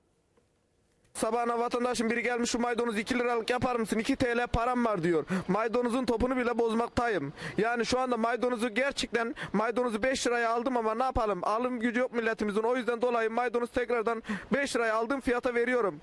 Vatandaşın biri de sabah gelmiş 2,5 liraya olur mu? 2 liraya olur mu maydanoz diyorlar. Pazarlık yapıyorlar. Maydanoza dahi pazarlık yapılıyor artık. Milletimizin alım gücü yok. Milletimizin durumu kötü. Ben pazarda satıcıyım. Yeşillik satıyorum. Emekliler çok pahalı sunuyorlar. 5 lira diyorum. Alamıyorlar. Portakala 7,5 diyorum. Pahalı diyorlar 5 liraya ver diyorlar. O da kurtarmıyor ne yapayım? Ben de şimdi Yaşlılık emeklisi alıyor. O da yetmiyor zaten. Mandalinayı 5 lira diyorum ama milletimiz pahalı sanıyor. Diyor ki 5 liraya mandalin olur? Mandalin pahalı diyor. Portakal her yerde 10 lira, 7 lira, 7,5 lira olurken bizde portakal 5 lira ama milletimiz herkes pahalı sanıyor. Alım gücü yok milletimizin. Ispanak pazarda 10 liraya satıyoruz. Ispanak milletimiz vatandaşın biri sabahla gelmiş 250 gram ıspanak verir misin diyor. Topu bozduruyorlar. Yani ıspanağı bile 10 TL'ye pahalı sanıyorlar. Hızlı hızlı hızlı işte bu şekilde pazarcı olanı biteni yaşananları anlatıyor. Yeşillikte bile şunu ikiye bölseniz de öyle mi verseniz öyle mi satsanız diyen insanlar var. Diğer tarafta da öyle bir yıl olacak ki diye gelen açıklamalar. Şimdi e, bir de özel okul fiyatlarına bakalım. Özel okul fiyatları aldı başını gitti. Şimdi ortaya bir fiyat çıkıyor. Bu fiyat yetmez ya da yetmeyebilir endişesi de gündeme geldiğinde bazı özel okullar yemek fiyatlarından, servis ücretlerinden ayrı ayrı eklemeler, bindirmeler de yapıyor. Veliler ne yapacağını şaşırdı. Öyle bir 2024 yılı. Çok aşırı yani 40 kiloluk bir çocuk ne kadar 30 bin liralık ne yiyebilir? Çocuklar zaten okulda yemiyor ama bunu e, yese de yemese de okul bu ücreti mecburi tutuyor. Yasal da değil zaten minik bir gıda hassasiyeti olduğunu da söylediğimizde devlet hastanesinden kurul raporu istedi okulu. Gıda hassasiyetini bile kabul etmedi özel okul. Yemek parası ödemeye mecbur tuttu aileyi. Üstelik yeni eğitim dönemi için yemeğe ortalama %200 zam yapıyor özel okullar. Kayıt yenileme döneminde okul ücretine %57 zam sınırı var. O az gelince bazı okullar yemek parasını 3 katına çıkardı. 25 bin lirayla 80 bin lira arasında yemek ücreti istiyorlar. Okullara herhalde limit koydular. O yüzden yemekle servisten mi çıkaracaklar? Siz hayır ben beslenme çantası göndereceğim deseniz kabul ederler mi? Etmiyorlar onu. Kabul etmiyorlar. Ya mutlaka okulda mı yiyecek? Öyle bir şart koşuyorlar. Şu an mecbur özel okul tercih ediyoruz. Özel okulların yeni eğitim dönemi için şimdiden talep ettiği yemek ücretleri 80 bin liraya kadar çıkıyor. Bu da günlük ortalama 350 lira demek. Yiyemez. Mümkün değil. Yani ne yiyecek? 350 liraya. Çok fazla. Şimdi bile bir okul sorduk biz. Aynı şekilde yine e, yemek ücreti zorunlu tuttular yani. Benim çocuğum çok yemek yiyen bir çocuk değil yani. Ve boşu boşuna hani yemek parası vermiş olacağız. Küçük bir öğrenci 350 liralık ne yiyebilir diye soruyor veliler. Bu para Nişantaşı gibi lüks bir semtte bile bir yetişkinin ortalama bir restoranda yiyeceği öğle yemeğine denk. Bir çocuk günde 350 liralık ne yiyor? Yok yiyemez. Yiyemez. Öyle bir şey yok. 350 çok fazla tabii ki günlüğe vurunca ama e, okulun bitmesini bekliyoruz. Kimi daha iyi bir eğitim için bütçesini zorluyor. Çoğu aile burs araştırıyor ama burs da çare olmuyor. %50 burs kazandı. Tamam diyorsun aa güzel veya %80 burs. Soruyorsun e, ücret ne kadar? 260-300 bin lira olunca 150'ye iniyor. Peki burslu çocukların yemek parasını e, aile mi karşılıyor? Aile karşılıyor. Aynen. Yemek aileye ait oluyor. Dolayısıyla burslu kazansa bile Hiçbir şey fark etmiyor. Yani sen şeylik bak senelik baktığınız zaman özel okul parası sadece yemek ücretine gidiyor. Biraz ticarete dökmüşler işi aslında öyle. Eğitimden daha çok e, gerçekten bakıyorum ticarethane gibi olmuş. Türkiye Özel Okullar Derneği ise bir açıklama yaparak maliyet artışına dikkat çekti. %57'lik zam sınırını az bularak okul fiyatlarının %100 artması gerektiğini savundular. Bazı şeyleri kabullenişimiz belki umut ve enerjimizi artık tüketmek istemeyişimizden olabilir. Ben artık hangi fiyata itiraz edeceğimin bile farkında değilim. Şimdi kira fiyatlarına bakalım hep birlikte. Sonra Sözcü gazetesinde ilginç bir haber var. Onu da anlatacağız. Türkiye'de ortalama konut kira fiyatı 14.472 lira. E, konut değerleme platformu endeksinin Aralık 2023 hesaplaması. İstanbul, İstanbul için ne kadar diye soracak olursanız ortalama kira ücretleri İstanbul'da da 17.594 liraya yükseldi. Ve deniliyor ki hadi bakalım bu paralarla bu pahalılık altında geçiniverin. Güzel bir sene olacak. Yıllık artık etiketi ne dersiniz? Kira fiyatları düştü mü? Bundan muzdarip bir isim vardı. Merkez Bankası'nın başkanı Hafize Gaye Erkan. Sözcü gazetesinde ilginç bir haber var. Hadi gelsin Şehnaz abla. Sözcü gazetesinde Hafize Gaye Erkan'la ilgili, babasıyla ilgili o iddia manşet. Merkez Bankası'nda neler oluyor? Türbanlı bacımı işten attılar. Merkez Bankası personeli Büşra Bozkurt, Başkan Hafize Gaye Erkan'ın babası tarafından işten çıkarıldığını söyleyip CİMER'e şikayette bulundu. Başkanlık katında 4 yıl protokol görevlisi olarak çalıştım diyor Büşra Bozkurt. Erol Erkan bana artık Hafize Hanım'ın yanında çalışacaksın dedi. Kabul etmedim. Erol Bey çok sinirlendi. Seni çalıştığın yerde oturtmayacağım diye tehdit etti. Genel müdürlere bile emir veriyor. Bu beyefendiden bir bezdiri, bir mobbing sezdim. Müdürümüzle konuştum. Yapabileceğimiz bir şey yok dediler. Sonunda işten çıkarıldım.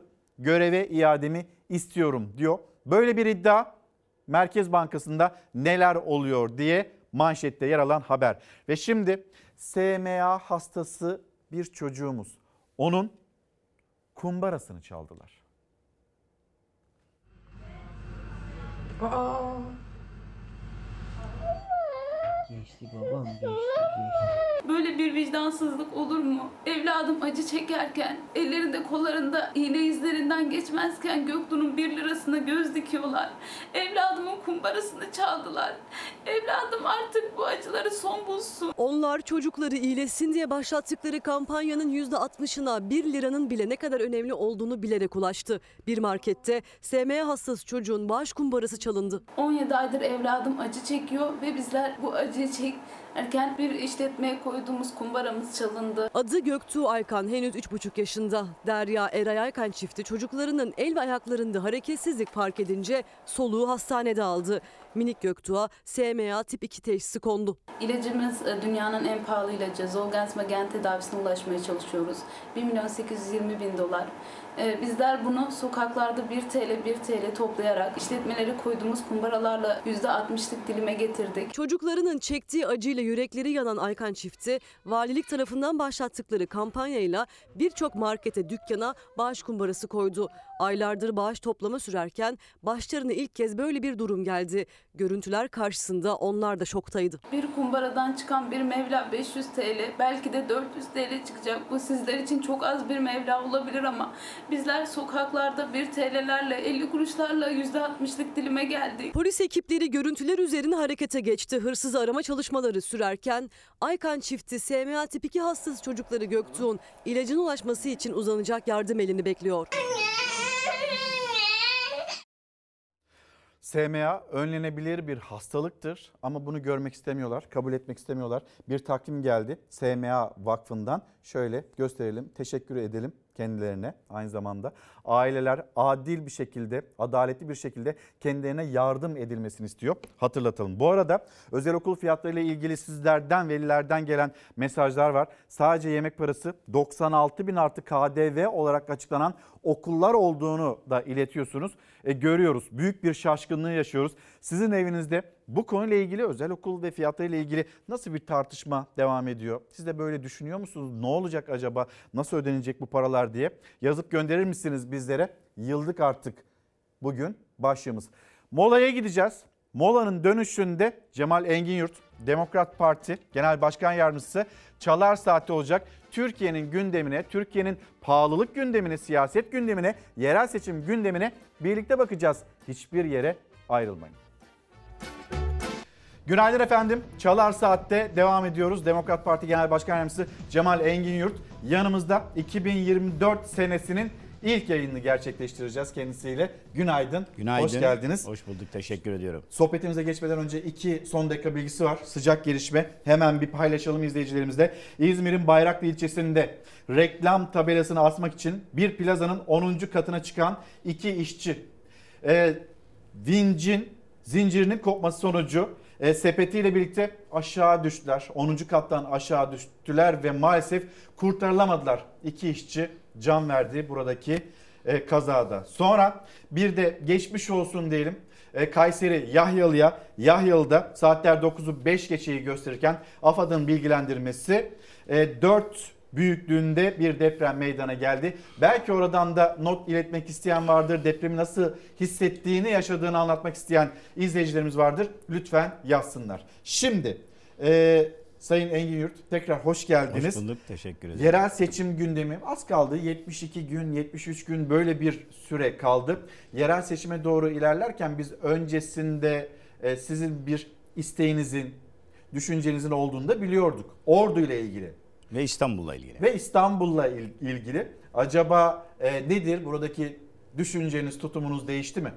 Tabii ben o zaman sizinle yaptığımız programda da söylemiştim. Ordu'da Sayın Kemal Kılıçdaroğlu'yla Cumhuriyet Halk Partisi ve Demokrat Parti işbirliğiyle Ordu Büyükşehir Belediye Başkan adaylığı noktasında Kemal Bey hayırlı olsun demişti ve bizim de niyetimiz Cumhuriyet Halk Partisi'nden o zaman Ordu Büyükşehir Belediye Başkanı olmaktı. Tabii kongreyi değişimci arkadaşlar kazandılar. Değişimci arkadaşların kazanımıyla birlikte Cumhuriyet Halk Partisi farklı bir boyuta geldi. Nasıl yani? Daha sol, fabrika ayarlarına kendi ifadeleriyle döndüler. Sağı bir şekilde öteleyen, hatta sağla bütünleşme sebebiyle Kemal Bey'in de bundan dolayı kaybettiğine inandıklarını söyleyen, zaten kongreyi de bunun için kazandıklarını ifade eden yeni bir CHP yönetimi oluştu. Yani şu anki CHP yönetimi sağdan aday yapmamaya çalışıyor. Öyle söylüyor. Sol fabrika ayarına döneceğini söylüyor ama çok ilginçtir. Türkiye'nin birçok yerinde de e, eski MHP'lilerden, Demokrat Partililerden, AK Partililerden de aday yapıyor şu anda CHP birçok yerde. E, bunu söyleyince belki ordu içinde. Hayır o geçti artık tabii çünkü öyle bir niyetleri yok. Bir profesörü orduya getirip aday yapmaya çalışıyorlar. Aslında hakikaten orduda Cumhuriyet Halk Partisi belki de büyükşehir seçimlerinde Türkiye genelinde en rahat kazanabileceği bir seçim dönemiydi şu an. Adalet ve Kalkınma Partisi'nin adayı Hilmi Güler ikinci dönemi ordu halkı tarafından başarılı bulunmayan bizim tarafımızdan da başarılı bulunmayan 552 projeyle gelip maalesef orduya 5 proje yapamayan bir belediye başkanını tekrar aday gösterdi. Yani 75 yaşında. Ben aday gösterilseydim orduda Oraya geleceğim. kesin kazanırdım Şimdi mı diyorsun? İyi Parti'de de Enver Yılmaz diye yine eski Adalet ve Kalkınma Partisi'nin görevden aldığı, Recep Tayyip Erdoğan'ın görevden aldığı bir arkadaş İyi Parti'den aday oldu. Yani ordu iki AK Partiliye kaldı. Yani Cumhuriyet Halk Partisi, Türkiye'nin ana muhalefet partisi, Demokrat Parti ile, Saadet Partisi ile, Gelecek Partisi ile bir olup Deva Partisi ile Ordu'da seçimi yüzde yüz alma imkanı var iken ne ilginçtir ki Cumhuriyet Halk Partisi yönetimi, milletvekilleri ya da yöneticileri İstanbul'dan bir profesör arkadaşımızı ki muhtemelen Peki 40, mesela yıl- bağımsız- 40 yıldır orduya gelmemiş birisini aday yaptılar. Ve böylece e, kazanılabilecek %100 bir seçim devre dışı kaldı. Bağımsız aday olabiliriz. Demokrat Parti'den de aday olabiliriz. Ama bu durumda e, kazanabilir miyiz veya bölen mi oluruz endişesi de var. Yani biz istiyoruz ki Türkiye adalet, ben şahsen öyle istiyorum. Türkiye Adalet ve Kalkınma Partisi'ne bir ders vermeli. Recep Tayyip Erdoğan artık kibriyle, egosuyla yüksek bir tavan yaptı. Bir ders verilmeli. Ya dur arkadaş 85 milyonun cumhurbaşkanı ol. Yeter artık. Her şey senin istediğin gibi değil. Karşındaki sürekli hakaret ettiğin, hain dediğin, zillet dediğin kitleyi de gör. Bunlar da bu ülkenin insanları, kazanımları dedirtebilmek için bir uyarı yapılması gerektiğine inananlardanım. Onun için e, tabii siyasette son 24 saat büyük zaman. Rahmetli Demirel öyle derdi. Zaman var ama dediğim gibi e, yürüyen bir siz istiyorsunuz. Tekere çomak sokmak istemeyiz. Siz istiyorsunuz. Ben Ordu. Ordu'dan da İstanbul'dan da mesela Ordu olmazsa yine İstanbul'dan da aday olmayı düşünüyorum. Neden? İlçe? Sizin Büyükşehir. Ordu, İstanbul Büyükşehir. Neden? Ekrem İmamoğlu'na rakip olmak istiyorsunuz. Yo Ekrem İmamoğlu'na neye rakip olmak isteyeyim? Ekrem İmamoğlu Cumhuriyet Halk Partisi'nin 5 yıldır yöneten belediye başkanı. Evet. Zaten Ekrem İmamoğlu rakip tanımıyor. Bir rakibi var Erdoğan Ekrem İmamoğlu'nun. Dolayısıyla biz aday olsak bile Ekrem İmamoğlu'na rakip olamayız. Biz kimiz yani? Sonuçta Ekrem İmamoğlu e, hakikaten yükseklerde uçan, Demokrat Parti'yi, Saadet Partisi'ni, Gelecek Partisi'ni, Deva Partisi'ni muhatap bile almayan, oyları olmadığını düşünen bir arkadaşımız. Ekrem İmamoğlu kendi partisi içerisinde bile, Cumhuriyet Halk Partisi içerisinde bile ayrıştıran, ötekileştiren, Ben varım, benim dışımda kimse yok diyen bir arkadaşımız. Yani Ekrem İmamoğlu şu an 39 ilçe belediye başkanlığı kendisi belirleyecek kadar güçlü bir iradeye sahip bir arkadaşımız. Yani düşünün İstanbul'da Büyükşehir'in 39 ilçesini Ekrem İmamoğlu belirliyor ama Ankara'da Mansur Yavaş'a Etimeskut ilçesini bile belirleme hakkını vermeyen bir yapı var. Yani 39 Meral Akşener kadar kızgınsınız galiba siz de Ekrem İmamoğlu'na. neden olmayalım? Yani bir fırsat geçmiş Cumhuriyet Halk Partisi'nin eline. Bir değişimle bir fırsat geçmiş. Hakikaten bu değişim güçlü bir irade olarak ortaya konulup Türkiye'de bir kazanım elde edilme imkanı varken o Halil İbrahim sofrasının genişletilerek, büyütülerek Sayın Kılıçdaroğlu'nun başlattığı ve gerçekten de başarılı olan kazanıp kazanmamak ayrı bir şey ama bir başarı var ortada. Bir birliktelik var.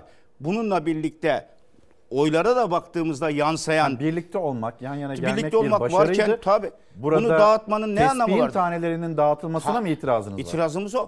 Ve dağıtılırken de gurur kırıcı bir şekilde dağıtıyorsun. Diyorsun ki sağ partilerin ne oyu var canım diyorsun. Bunlara şu kadar vekil verdik. Niye verdik canım diyorsun. Yani arkadaş vekil verdik dediğin partilerin toplamda 1 milyon üyesi var. 1 milyon üyeleri var. Birer oy verseler 2 milyon eder. Artı Demokrat Parti'nin aday çıkarması Ekrem İmamoğlu'na karşı olmaz.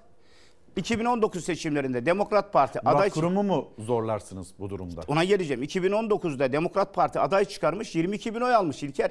Saadet Partisi aday çıkarmış 125 bin oy almış. O zaman buranın net cümlesini sizden alayım Ekrem ben. İmamoğlu da 13 bin oyla kazanmış.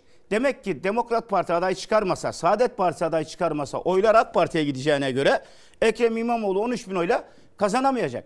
Ben Türk milliyetçisiyim. Milliyetçi gelenekten gelen bir isimim. Sağ gelenekten gelen bir isimim.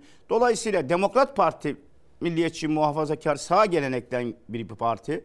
Saadet Deva gelecek de aynı tabandan geldiğine göre bilakis Adalet ve Kalkınma Parti tabanından ve Milliyetçi Hareket Partisi sevenlerinden oy alma ihtimalimiz çok yüksek. O zaman net cümlesini alayım mı? İstanbul için, Ordu için belediye başkanı, Büyükşehir Belediye Başkanı adayı mı olmak istiyorsunuz? Ordu için olabilirsiniz. Tabii, tabii, ya da tabii bunu yani. açıklayacak mısınız? Nedir bunun net cümlesi? Net cümlesi tabii ki Cumhuriyet Halk Partisi böyle bir yolu tercih etse bu birlikteliği sağlasak ordudan aday olmayı isterim. Neden belediye başkanı olmak isterim? Onu da söyleyeyim. Örneğin İstanbul'da. Kanal İstanbul'u ben yaptırmam kardeşim. Otururum Kanal İstanbul'un göbeğine. Orada çadırı kurarım. Kimse oraya Recep Tayyip Erdoğan da olsa kazma vuramaz. Ben İstanbul Büyükşehir Belediye Başkanı olduğumda İstanbul'da hiç kimsenin hakkını yedirmem. Ben sokaktaki her insanın hakkını savunurum. Hiç kimsenin provokasyon yapmasına müsaade etmem. 550 bin kişiyi işe alacağım diyorsam alırım. Ordu'da? Ben belediye hem Ordu'da hem İstanbul'da. Ben belediye başkanı olursam parti ayrımı yapmam. Birilerine yancılık olsun diye işe adam alırken kayırma yapmam. Evlenmiş evine ekmeğe götüremeyen, parası olmadığı için evlenemeyenleri işe öncelik tanıyarak alırım. Ben belediye başkanı olursam belediye işçilerine kadro konusunda en fazla desteği ben veririm diyorum. Bugün belediyede çalışan zabıtalar da dahil yüz binlerce insan kadro alamıyor. İlker kadro taşeron olarak çalışıyor. Bunların hakkını ben savunur kadro aldırırım bunlara diyerek belediye başkanı olursak büyük hizmet ederiz. İstihdam sağlarız. Örneğin Ordu Büyükşehir Belediye Hangisini Başkanı daha olursam fazla istersiniz? İstanbul'un Ordu'yu daha çok isterim. Yani orduluyum çünkü. Ordu'yu- Özgür Özel'le bunu konuştunuz mu? Hayır konuşmadım zaten öyle Konuşmak bir... ister misiniz? Yani konuşmak ben istemem. Genel başkanın konuşmasını isterim. Yani ben aynı zamanda bir milletvekiliyim. Benim de genel başkanım Sayın Gültekin Uysal. Dolayısıyla böyle bir şey konuşulacaksa Sayın Gültekin Uysal'la konuşulmasını tabii ki arzu ederim. Demokrat Parti'nin muhatap Böyle bir alınmasını isterim. görevlendirmeye ben varım diyorsunuz. Ben varım tabii. Demokrat Parti'nin de muhatap alınarak. Çünkü niye? Türkiye'yi kurtarmak istiyoruz karanlıktan. Türkiye'yi aydınlığa çıkarmak istiyoruz. Cumhuriyet Halk Partisi bunu yapmadı. Yine de ordudan aday olmayı düşünür müsünüz? Bağımsız. Dedim ya son 24 saat e, uzun bir süre. İnşallah. İnşallah. Bakalım. Ee, emeklisiniz. Evet. Ee, 2024 emekliler yılınız da e, kutlu olsun. Tabii siz vekil emeklisiniz. Biraz daha şanslısınız. Bu yıl 2024 yılı emekliler için güzel bir yıl olacak deniliyor Çalışma Bakanı tarafından. Sonra e, Cumhurbaşkanı Erdoğan da 2024 yılı ile ilgili e, cümleler kurdu. Emekliler yılı dedi. Bir haberimiz var izleyelim sonra hayat pahalılığına bir dönelim. Acaba Cemal Engin Yurt'un karşılaştığı pahalılık tablosu nedir? Siz 10 bin liraya doğalgaz faturanızı ödeyeceksiniz, elektrik faturanızı ödeyeceksiniz, gıdanızı, kiranızı ve hayatta kalacaksınız. Bunu başaranları ödüllendirmek lazım. 2024'ü emekliler yılı olarak ilan ediyoruz. Aman emekliler korksun. 2024 yılı emekliler yılı denmişse emekliler Allah uzun ömür versin ama gömme yılı demektir. Zannediyorum emeklilerin sefalet yılı diyecekti. Herhalde orada bir sefalet kelimesi unutulmuş olmalı. Cumhurbaşkanı Erdoğan en düşük emekli aylığını enflasyonun altında %33'lük artışla 10 bin liraya çıkardıktan sonra açıkladı. 2024 yılı emekli yılı. Hayat pahalılığıyla mücadele içinse vatandaştan yardım istedi. Hayat pahalılığı ve enflasyonla mücadelemizde milletimizin yardımını bekliyoruz. Utanır insan bir parça ya. En düşük emekli maaşı 10 bin lira. Haydi bakalım beyefendiler. Bu parayla bir hafta geçinebilin. Ben ekonomistim diyor. Arkadaş hesap kitap bilmiyor musun sen ya? Türkiye'nin ekonomisinin sorumlusu benim ben. Bütün ekonomik sorunların sorumlusu Cumhurbaşkanı'nın kendisidir. Faizi savunanlar kusura bakmasınlar. Nas ortada olduğuna göre e, sana bana ne oluyor? Muhalefetin ve ekonomistlerin uyarısına rağmen yıllarca sürdürülen düşük faiz politikası. Döviz kuru da tırmandı enflasyonda. Cumhurbaşkanı Erdoğan emekliye %42,6 en düşük emekli maaşına %33 zam açıkladığı konuşmasında enflasyon içinde vatandaştan yardım istedi. Destek isteyeceği yer çağıracak o beşli çeteyi. Buraya parayı getirin diyecek. Kendi yandaşlarına verdiklerinin %10'unu alsa Türkiye'de enflasyon falan kalmaz. Bu meselenin teknik boyutu kadar psikolojik boyutu da önemlidir. Ne yapacak şimdi? Yarım elma mı satın alsın vatandaş? Vatandaşa aylık olarak verilen paranın yaklaşık yüzde kırkı devlete vergi geliri olarak dönüyor.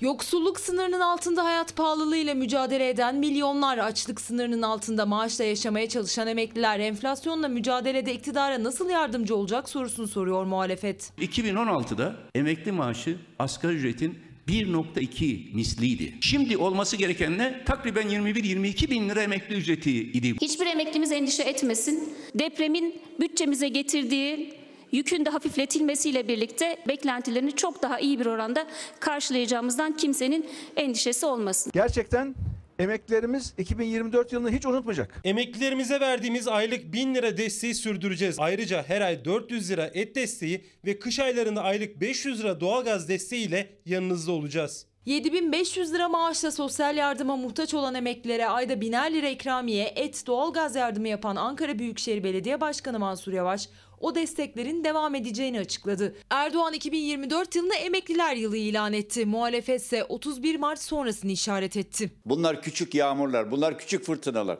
Esas fırtına 31 Mart'tan sonra geliyor. Vatandaşın hali o zaman çok daha kötü olacak. Esas fırtına 31 Mart'tan sonra mı kopacak? Kemal Kılıçdaroğlu 14 Mayıs seçimlerinden önce bir video yayınlamış ve demişti ki eğer Recep Tayyip Erdoğan seçilirse dolar 30 lira olacak demişti.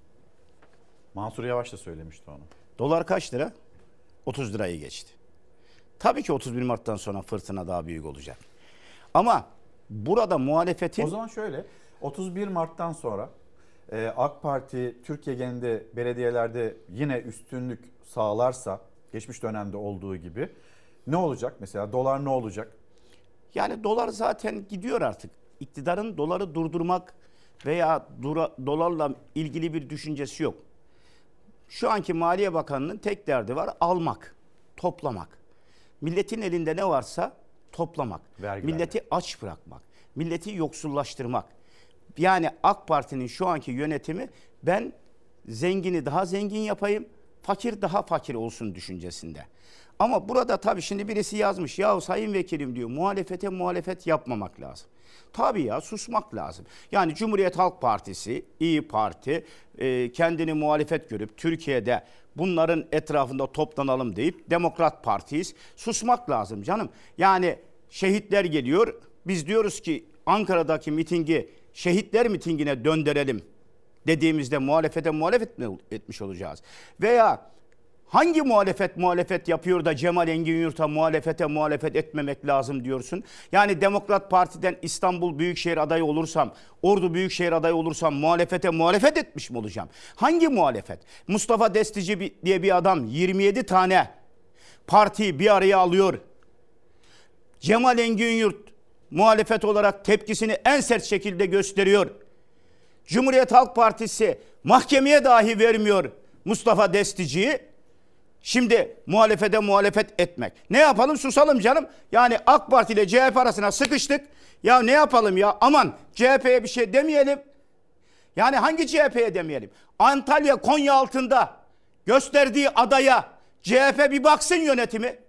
Hakkında yazılanlara çizilenlere bir baksın.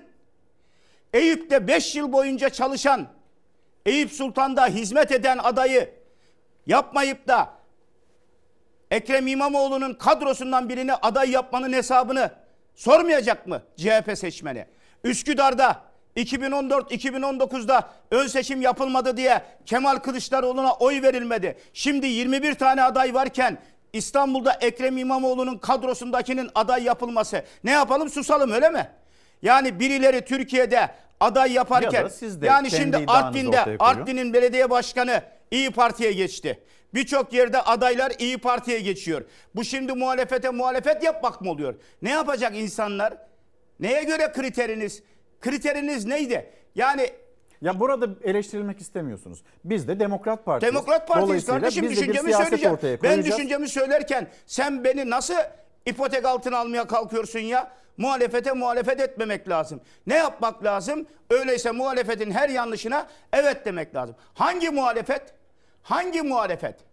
Ankara Adliyesi'nde şeriat isteyen, Anıtkabir'de laikliğe hakaret eden, laiklik pisliktir diyen, bağıran bir meczubun hapisten serbest bırakıldığı anda adliye koridorlarında şeriat isteriz diye bağırılıyor. Yaşasın şeriat deniliyor. Mustafa Kemal Atatürk'ün layık ve demokratik cumhuriyeti yerle bir edilmeye çalışılıyor. Nerede bu muhalefet? Nerede? Tweet'i ben de atıyorum. Benden iyi de kimse tweet atamaz. Tweet atmak değil, ses çık- çıkarmak, tavır koymak. Ne yapmak gerekiyor Galata? Köprüsü üzerinde miting yapmak lazım. Galata Köprüsü Galata miting Köprüsü üzerinde. Eğer bu memlekette Bilal Erdoğan diye bir adam, vasfı sıfatı olmayan bir adam, Galata Köprüsü üzerinde 100 yıl sonra miting yapıyor ve hilafet istiyorlarsa, orada şeriat sloganları atılıyorsa, o zaman Cumhuriyet Halk Partisi de öncülük etmeli muhalefete Galata Köprüsü üzerinde Cumhuriyet mitingi yapmalı. Atatürk mitingi yapmalı. Şehitler için miting yapmalı. Şimdi bunları söyleyince muhalefete muhalefet etmiş mi olacağız? Biz Demokrat Parti olarak, Cemal Engin Yurt olarak ben canımı ortaya koyuyorum. Hainler, köpekler beni tehdit ediyor. Alçaklar beni tehdit ediyor. Ama ben susmuyorum. Çünkü biliyorum ki köpeklerin havlaması kurdun ortaya çıkmasıyla kaybolacaktır diyorum. Mücadele ediyorum. Sen ne yapıyorsun? Mustafa Kemal Atatürk'ün partisisin. Cumhuriyet'in partisisin. Bunu söylüyorsun. Ne yapıyorsun karşılığında? Sen eğer Ankara'da, Tandoğan'da 5 milyon kişiyi Cumhuriyet için toplayamıyorsan, Atatürk için toplayamıyorsan, efendim toplum gerilmesin, efendim provokasyon olur. Haber izleyelim mi? Neyi, şu neyin provokasyonu biraz, olur? Biraz da sakinleşmiş olursunuz hem. Çünkü bayağı hani öfkelendiniz, şiddetlendiniz. İsterseniz bu tartışma ve tartışmanın sonrasında kurulan cümleler var. Onlara birlikte bakalım.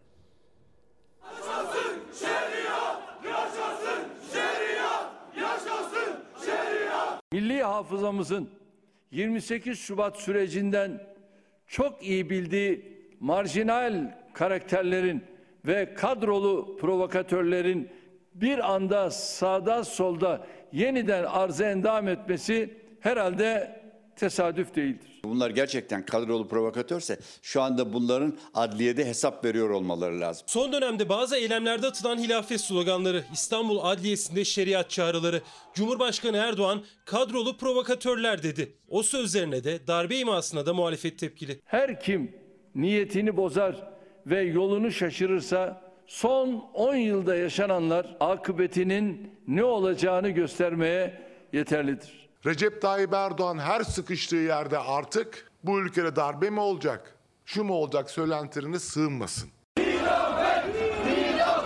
İstanbul ve Ankara'da düzenlenen bazı Filistin'e destek mitingleri adı altında hilafet pankartı açılması sonrası camide Mustafa Kemal Atatürk ve Kurtuluş Savaşı şehitlerine dua edilmesine tepki göstererek sosyal medyada Atatürk'e hakaret ettiği görüntüler paylaşan Ahmet Bostancı'nın tahliyesi sonrası İstanbul Adliyesi'nde şeriat sloganları atıldı. Türkiye'nin rejimiyle ilgili tereddütler 29 Ekim 1923'te yaşasın Cumhuriyet nidaları eşliğinde bitmiş bir tartışmadır. Ülkemizde kimsenin Cumhuriyetle ilgili bir tereddüdü yoktur. Ülkemizde kimsenin Cumhuriyetimizin banisiyle bir derdi yoktur. 22 senelik iktidarında böyle net konuşmamıştı. Adliyede şeriat sloganlarının atıldığı gün Cumhurbaşkanı Erdoğan da kabine toplantısı sonrası rejim çıkışı yaptı.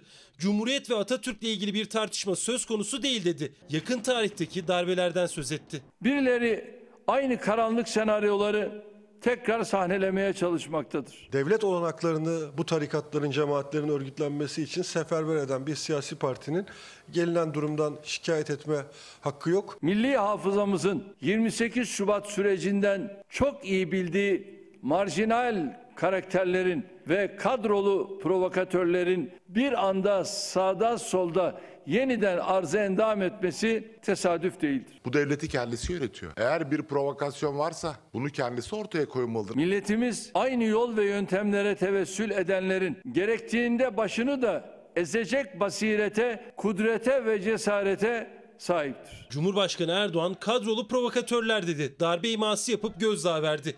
Muhalefet ise provokasyonu yapanlar belliyse neden gereği yapılmıyor diye soruyor. 28 Şubat'taki kadroluk provokatörlere benzerlerse niye durdular şimdiye kadar? Savcılar ne iş yapıyor? Onların hepsini tespit etmek mümkün. Bugün mahkeme önünde olmaları lazım onların. Şimdi kim bu kadrolu provokatörler? Sonra karanlık bir senaryo diyor Cumhurbaşkanı. Ülkemizde kimsenin cumhuriyetle ve banisi Atatürk'le bir meselesi yoktur diyor. Var mıdır yok mudur? Peki bu Nasıl yok duyduklarımız- diyor yani bu Sayın Erdoğan aklımızla mı oynuyor? Ya da Sayın Erdoğan ne içiyorsa bize de söylesin. Biz de içelim o içtiğinden. Biz de onun gibi görelim. Yani camide manda Atatürk'e yoğurdu önermişti camide. Atatürk'e rahmet okudu diyene imama küfrederek Mustafa Kemal Atatürk'e küfrederek bir alçak tutuklanmış. Bu alçağın tahliyesi esnasında Adliye Sarayı'nın içinde yaşasın şeriat diye bağıranları CHP mi oraya gönderdi? Demokrat Parti mi gönderdi? Hangi karanlık güç gönderdi? Sayın Erdoğan o Adliye Sarayı'nın içinde olanların hepsini topla. Al tek tek kimliklerini çıkar. Hangi partiye üyeyse açıkla. Hangi cemaate, hangi tarikata üyeyse açıkla. Bu kadar zor mu bu? O adliye koridorunun içinde Can Atalay'a özgürlük diyenlerin kafasını gözünü copla patlattınız. Dipçik darbeleriyle patlattınız. Adliye koridorlarına sokmadınız. Ama yaşasın şeriat diyenler sizin savcılarınızın gözü önünde, hakimlerinizin gözü önünde, polisin gözü önünde Mustafa Kemal Atatürk'ün cumhuriyetine baş kaldırıyor ve Erdoğan diyor ki bunlar provokatör. Kim soktu bu provo- provokatörleri buraya? Mustafa Demirkan diye bir adam Tayyip Erdoğan'ın hafızlık töreninde, diploma töreninde gözünün önünde Mustafa Kemal Atatürk'e zalim ve kafir dedi. Erdoğan'a sormak lazım. Mustafa Demirkan provokatör mü? 28 Şubat'taki dış güçler mi yine aynı oyunu sahneye koydu? Ve sen ne Karanlık dedin orada? senaryo derken buna mı? Öyle ya karanlık senaryo 28 Şubat'taki senaryo değil mi? Müslüm Gündüzler, Ali Kalkancıları kastediyor değil mi? Evet. O zaman şu an ya Erzurum'daki dönerci Atatürk'e, Cumhuriyet'e küfretti. Bir gün sonra verem hastası diye serbest bırakıldı İlker. Adam şu an hala döner kesmeye devam ediyor. Ya verem hastası diye serbest bıraktınız. Bu kim? Bunu kim provokatör olarak konuşturdu? TikTok'a kim bunu çıkarttı konuşturdu? Ve niye bir günde serbest bıraktınız? Niye serbest bıraktınız? Mecliste Türkiye Büyük Millet Meclisi'nde Hüdapar Vekili eyalet sistemine karşı şey eyalet sistemini istiyoruz. Anayasanın ilk dört maddesi tartışılmalı. Demokratik özellik gelmeli dedi. Bunu kim meclise soktu? Bu Hüdapar'ı meclise kim soktu? Gelsin kim konuşturdu? demedik tartışılsın dedik dediler ya sonra. Tabii. Nerede dedi bunu? Türkiye Büyük Millet Meclisi'ne.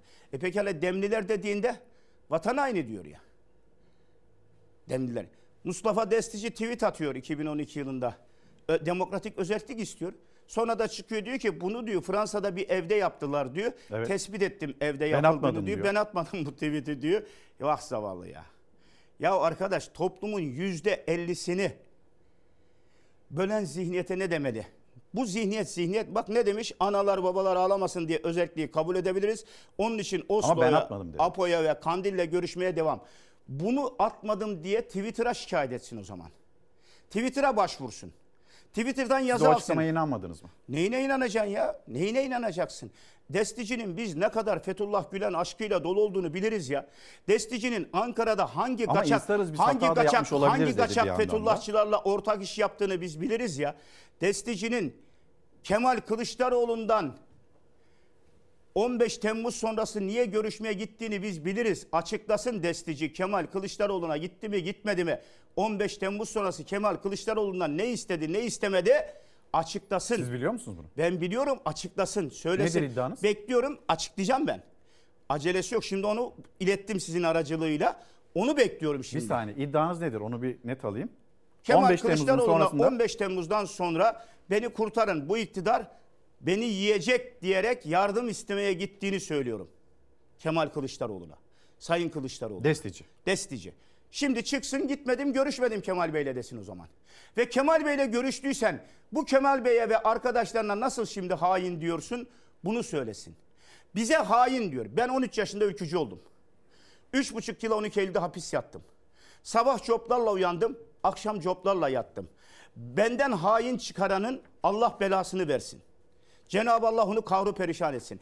Ama toplumun yüzde ellisini bu şekilde bölerek kime hizmet ediliyor? Bela Neye hizmet? almadan Belayı isterseniz- anacağız çünkü Cenab-ı Allah da böyle tiplere bela okunmasından e, yana zaten öyle bir şey yok. Yine de Niye hani bela anacağız? büyüklerimiz çünkü, üzülür ve kızar yani bizi uyarırlar ya değil. öyle durumlarda. Bana hain diyorsun.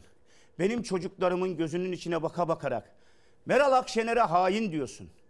Ümit Özdağ'a hain diyorsun. Yani bu insanlar İyi Parti'deki Musavat Dervişoğlu'ndan Koray Aydın'la, Zafer Partisi'ndeki Cezmi Polat'ından Seyit Yücel'ine. Etmeyin diyorsunuz yani. Ya etme Haksızlık kardeşim bu yanlış değil diyorsunuz. mi? Bu ahlaksızlık, bu izansızlık değil mi? Nasıl bize hain suçlama? Sonra da diyorsun ki yarası olan gocunur. O zaman senin yaran yok mu? Gaffar Okar'ın katili. Gaffar Okan'ın katili olmaktan yargılanan adamı Hizbullahçıyı Hüdapar belediye başkan adayı yaptı İlker. Sen şimdi bu Hüdapar'ın genel başkanı ile el kaldıracaksın. Anayasanın ilk dört maddesini değiştirmek isteyen, Cumhuriyetle kavgası olan, Türkiye'yi eyalet sistemine götürmek isteyen, demokratik özelliği tanışan Hüdapar'la el ele tutuşacaksın. Bak hem de tam yanında görüyor musun? Allah'ın işine bak. Yan yana gelmişler Zekeriya Yapıcıoğlu'yla. Sen bu görüntülerdeki adam olarak döneceksin. Bu memleketin vatansever. Ya Saadet Partililerden PKK'lı mı olur ya? Vatan haini olur ya? Gelecek Deva Partililerden, Demokrat Partililerden, Zafer Partilerden, İyi Partililerden vatan haini olur? Bir de tehdit ediyorlar Cemal Engin Yurt'u. La oğlum tehdit sosyal medyadan olmaz. Tehdit sosyal medyadan yazarak olmaz. Hakaret küfrederek tehdit olmaz. Nasıl bir insansınız? Biz fikrimizi söylüyoruz. Siz söyleyeceksiniz yutacak mıyız? Ya öyle bir şey yok. Bedduaları, ahları bir kenara bırakalım. Şöyle bir 2024 yılına tekrar gelelim mi? Gelelim. Önce haberimizi izleyelim. Bugün siyasetin çokça konuşacağı bir konu. Şehir hastanelerinin e, satışa çıkarıldığı ya da körfez ülkelerinden satın almasıyla ilgili ya da özelleştirilmesiyle ilgili bir takım iddialar konuşuluyor. Önce haberi izleyelim. Sonrasında da ekonomiyi konuşalım. Güçlü bir yatırım ajandamız olduğunu, güçlü bir e, nitelikli bir yatırım portföyümüz olduğunu çok rahatlıkla söylemek mümkün. Şehir hastaneleri Körfez ülkelerine mi satılacak? Cumhurbaşkanlığı Yatırım Ofisi Başkanı Ahmet Burak Dağlıoğlu Bloomberg'e konuştu. 22 şehir hastanesinden birinin körfezli bir Arap yatırımcıya satışı konusunda görüşmelerin sürdüğünü ve bunu diğerlerinin de takip edebileceğini söyledi. Ankara'ya bu yakışır. Hastane bu ya. Türkiye bu yıl 15 milyar doğrudan yabancı yatırımı bekliyor. Mega projeler içinde Körfez yatırımı istiyor. Cumhurbaşkanlığı Yatırım Ofisi Başkanı Ahmet Burak Dağlıoğlu, otoyollardan sağlık sektörüne kadar uzanan kamu özel ortaklıkları kapsamında inşa edilen projelerde yabancı yatırımcılarla anlaşmaların mümkün olduğunu söyledi. Düğmeye de iddiaya göre hastanelerle basıldı. Bize durmak, duraksamak yok. Ya Allah! Bismillah. Cumhurbaşkanı Erdoğan şehir hastanelerinin açılışını büyük bir heyecanla yapmıştı. Şimdi bu satış nereden çıktı tartışma konusu oldu. Dağlıoğlu 22 şehir hastanesinden biri için Körfez'den bir Arap yatırımcıyla görüşmelerin sürdüğünü anlattı. 2024'te doğrudan yabancı yatırım beklentisinin içinde en az bir otomobil üreticisinin olacağını da söyledi. Sayın Cumhurbaşkanımızın liderliğinde bu süreci çok başarılı bir şekilde yönettik.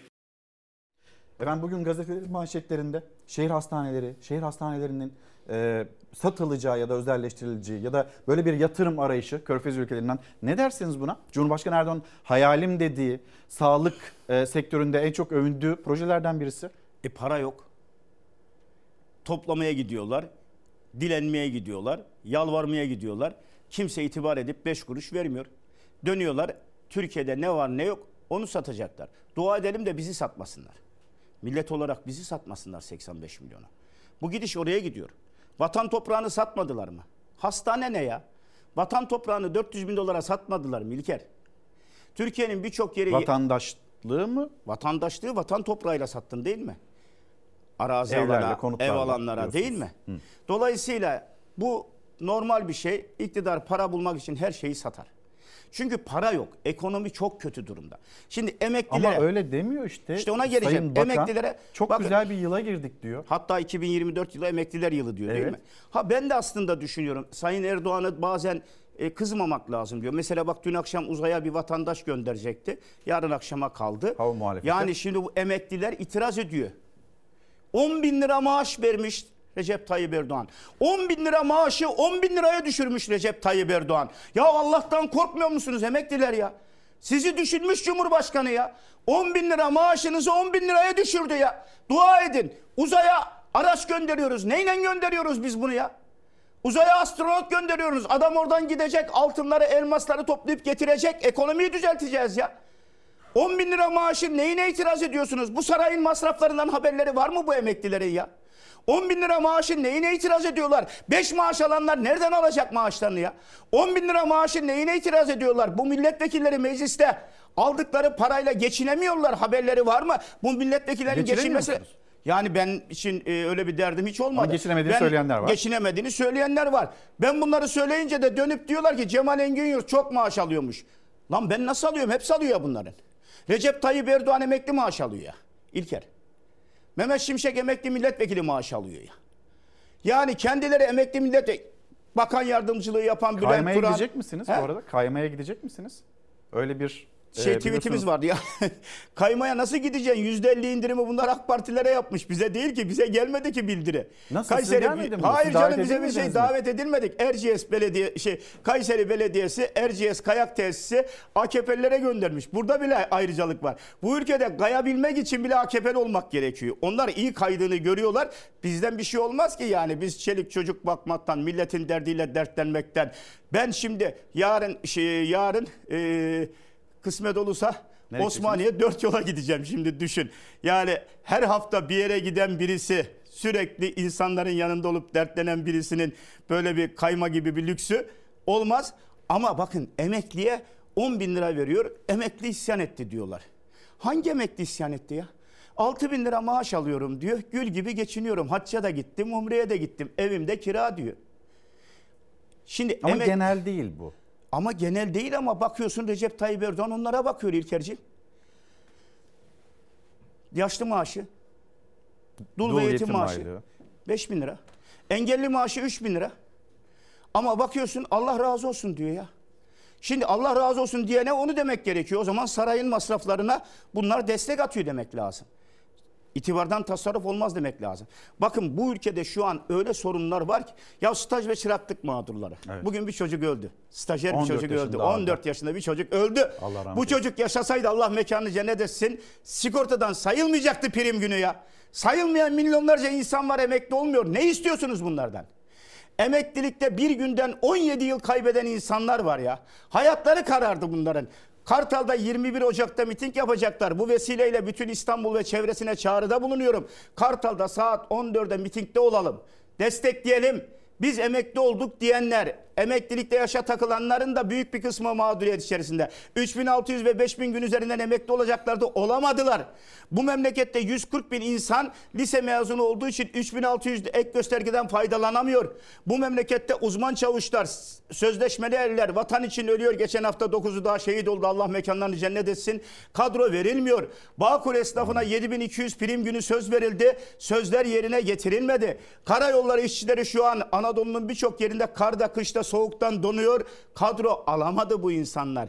Bakın bu iktidar şehit edebiyatı yaparak toplumu birbirine düşürüyor. Şehit cenazelerine giden muhalefet partisi genel başkanına bile saldırtıyorlar. Ama gazisine sahip çıkmayan bir iktidar var. 23 bin tane vatan evladı 12 kurşun yemiş. Ne olmalıydım vekilim diyor. 1012 kurşun daha mı yemeliydim gazi olmak için diyor. Beni gazi saymadılar diyor. Ay yıldızlı bayrağa gömülmemi kabul etmediler diyor. Niye saymıyoruz gazi? Uzman, uzman çavuşlar için, sözleşmeli eller için, gazi sayılmayan bu mağdurlar için MHP'nin de kanun teklifi var. Bizim de kanun teklifimiz var. Niye kabul etmiyoruz? Bu insanlara niye sahip çıkmıyoruz? Ücretli öğretmenler var. Ücretli öğretmenlik ne demek ya? Asgari ücretin altında maaş alıyor ya.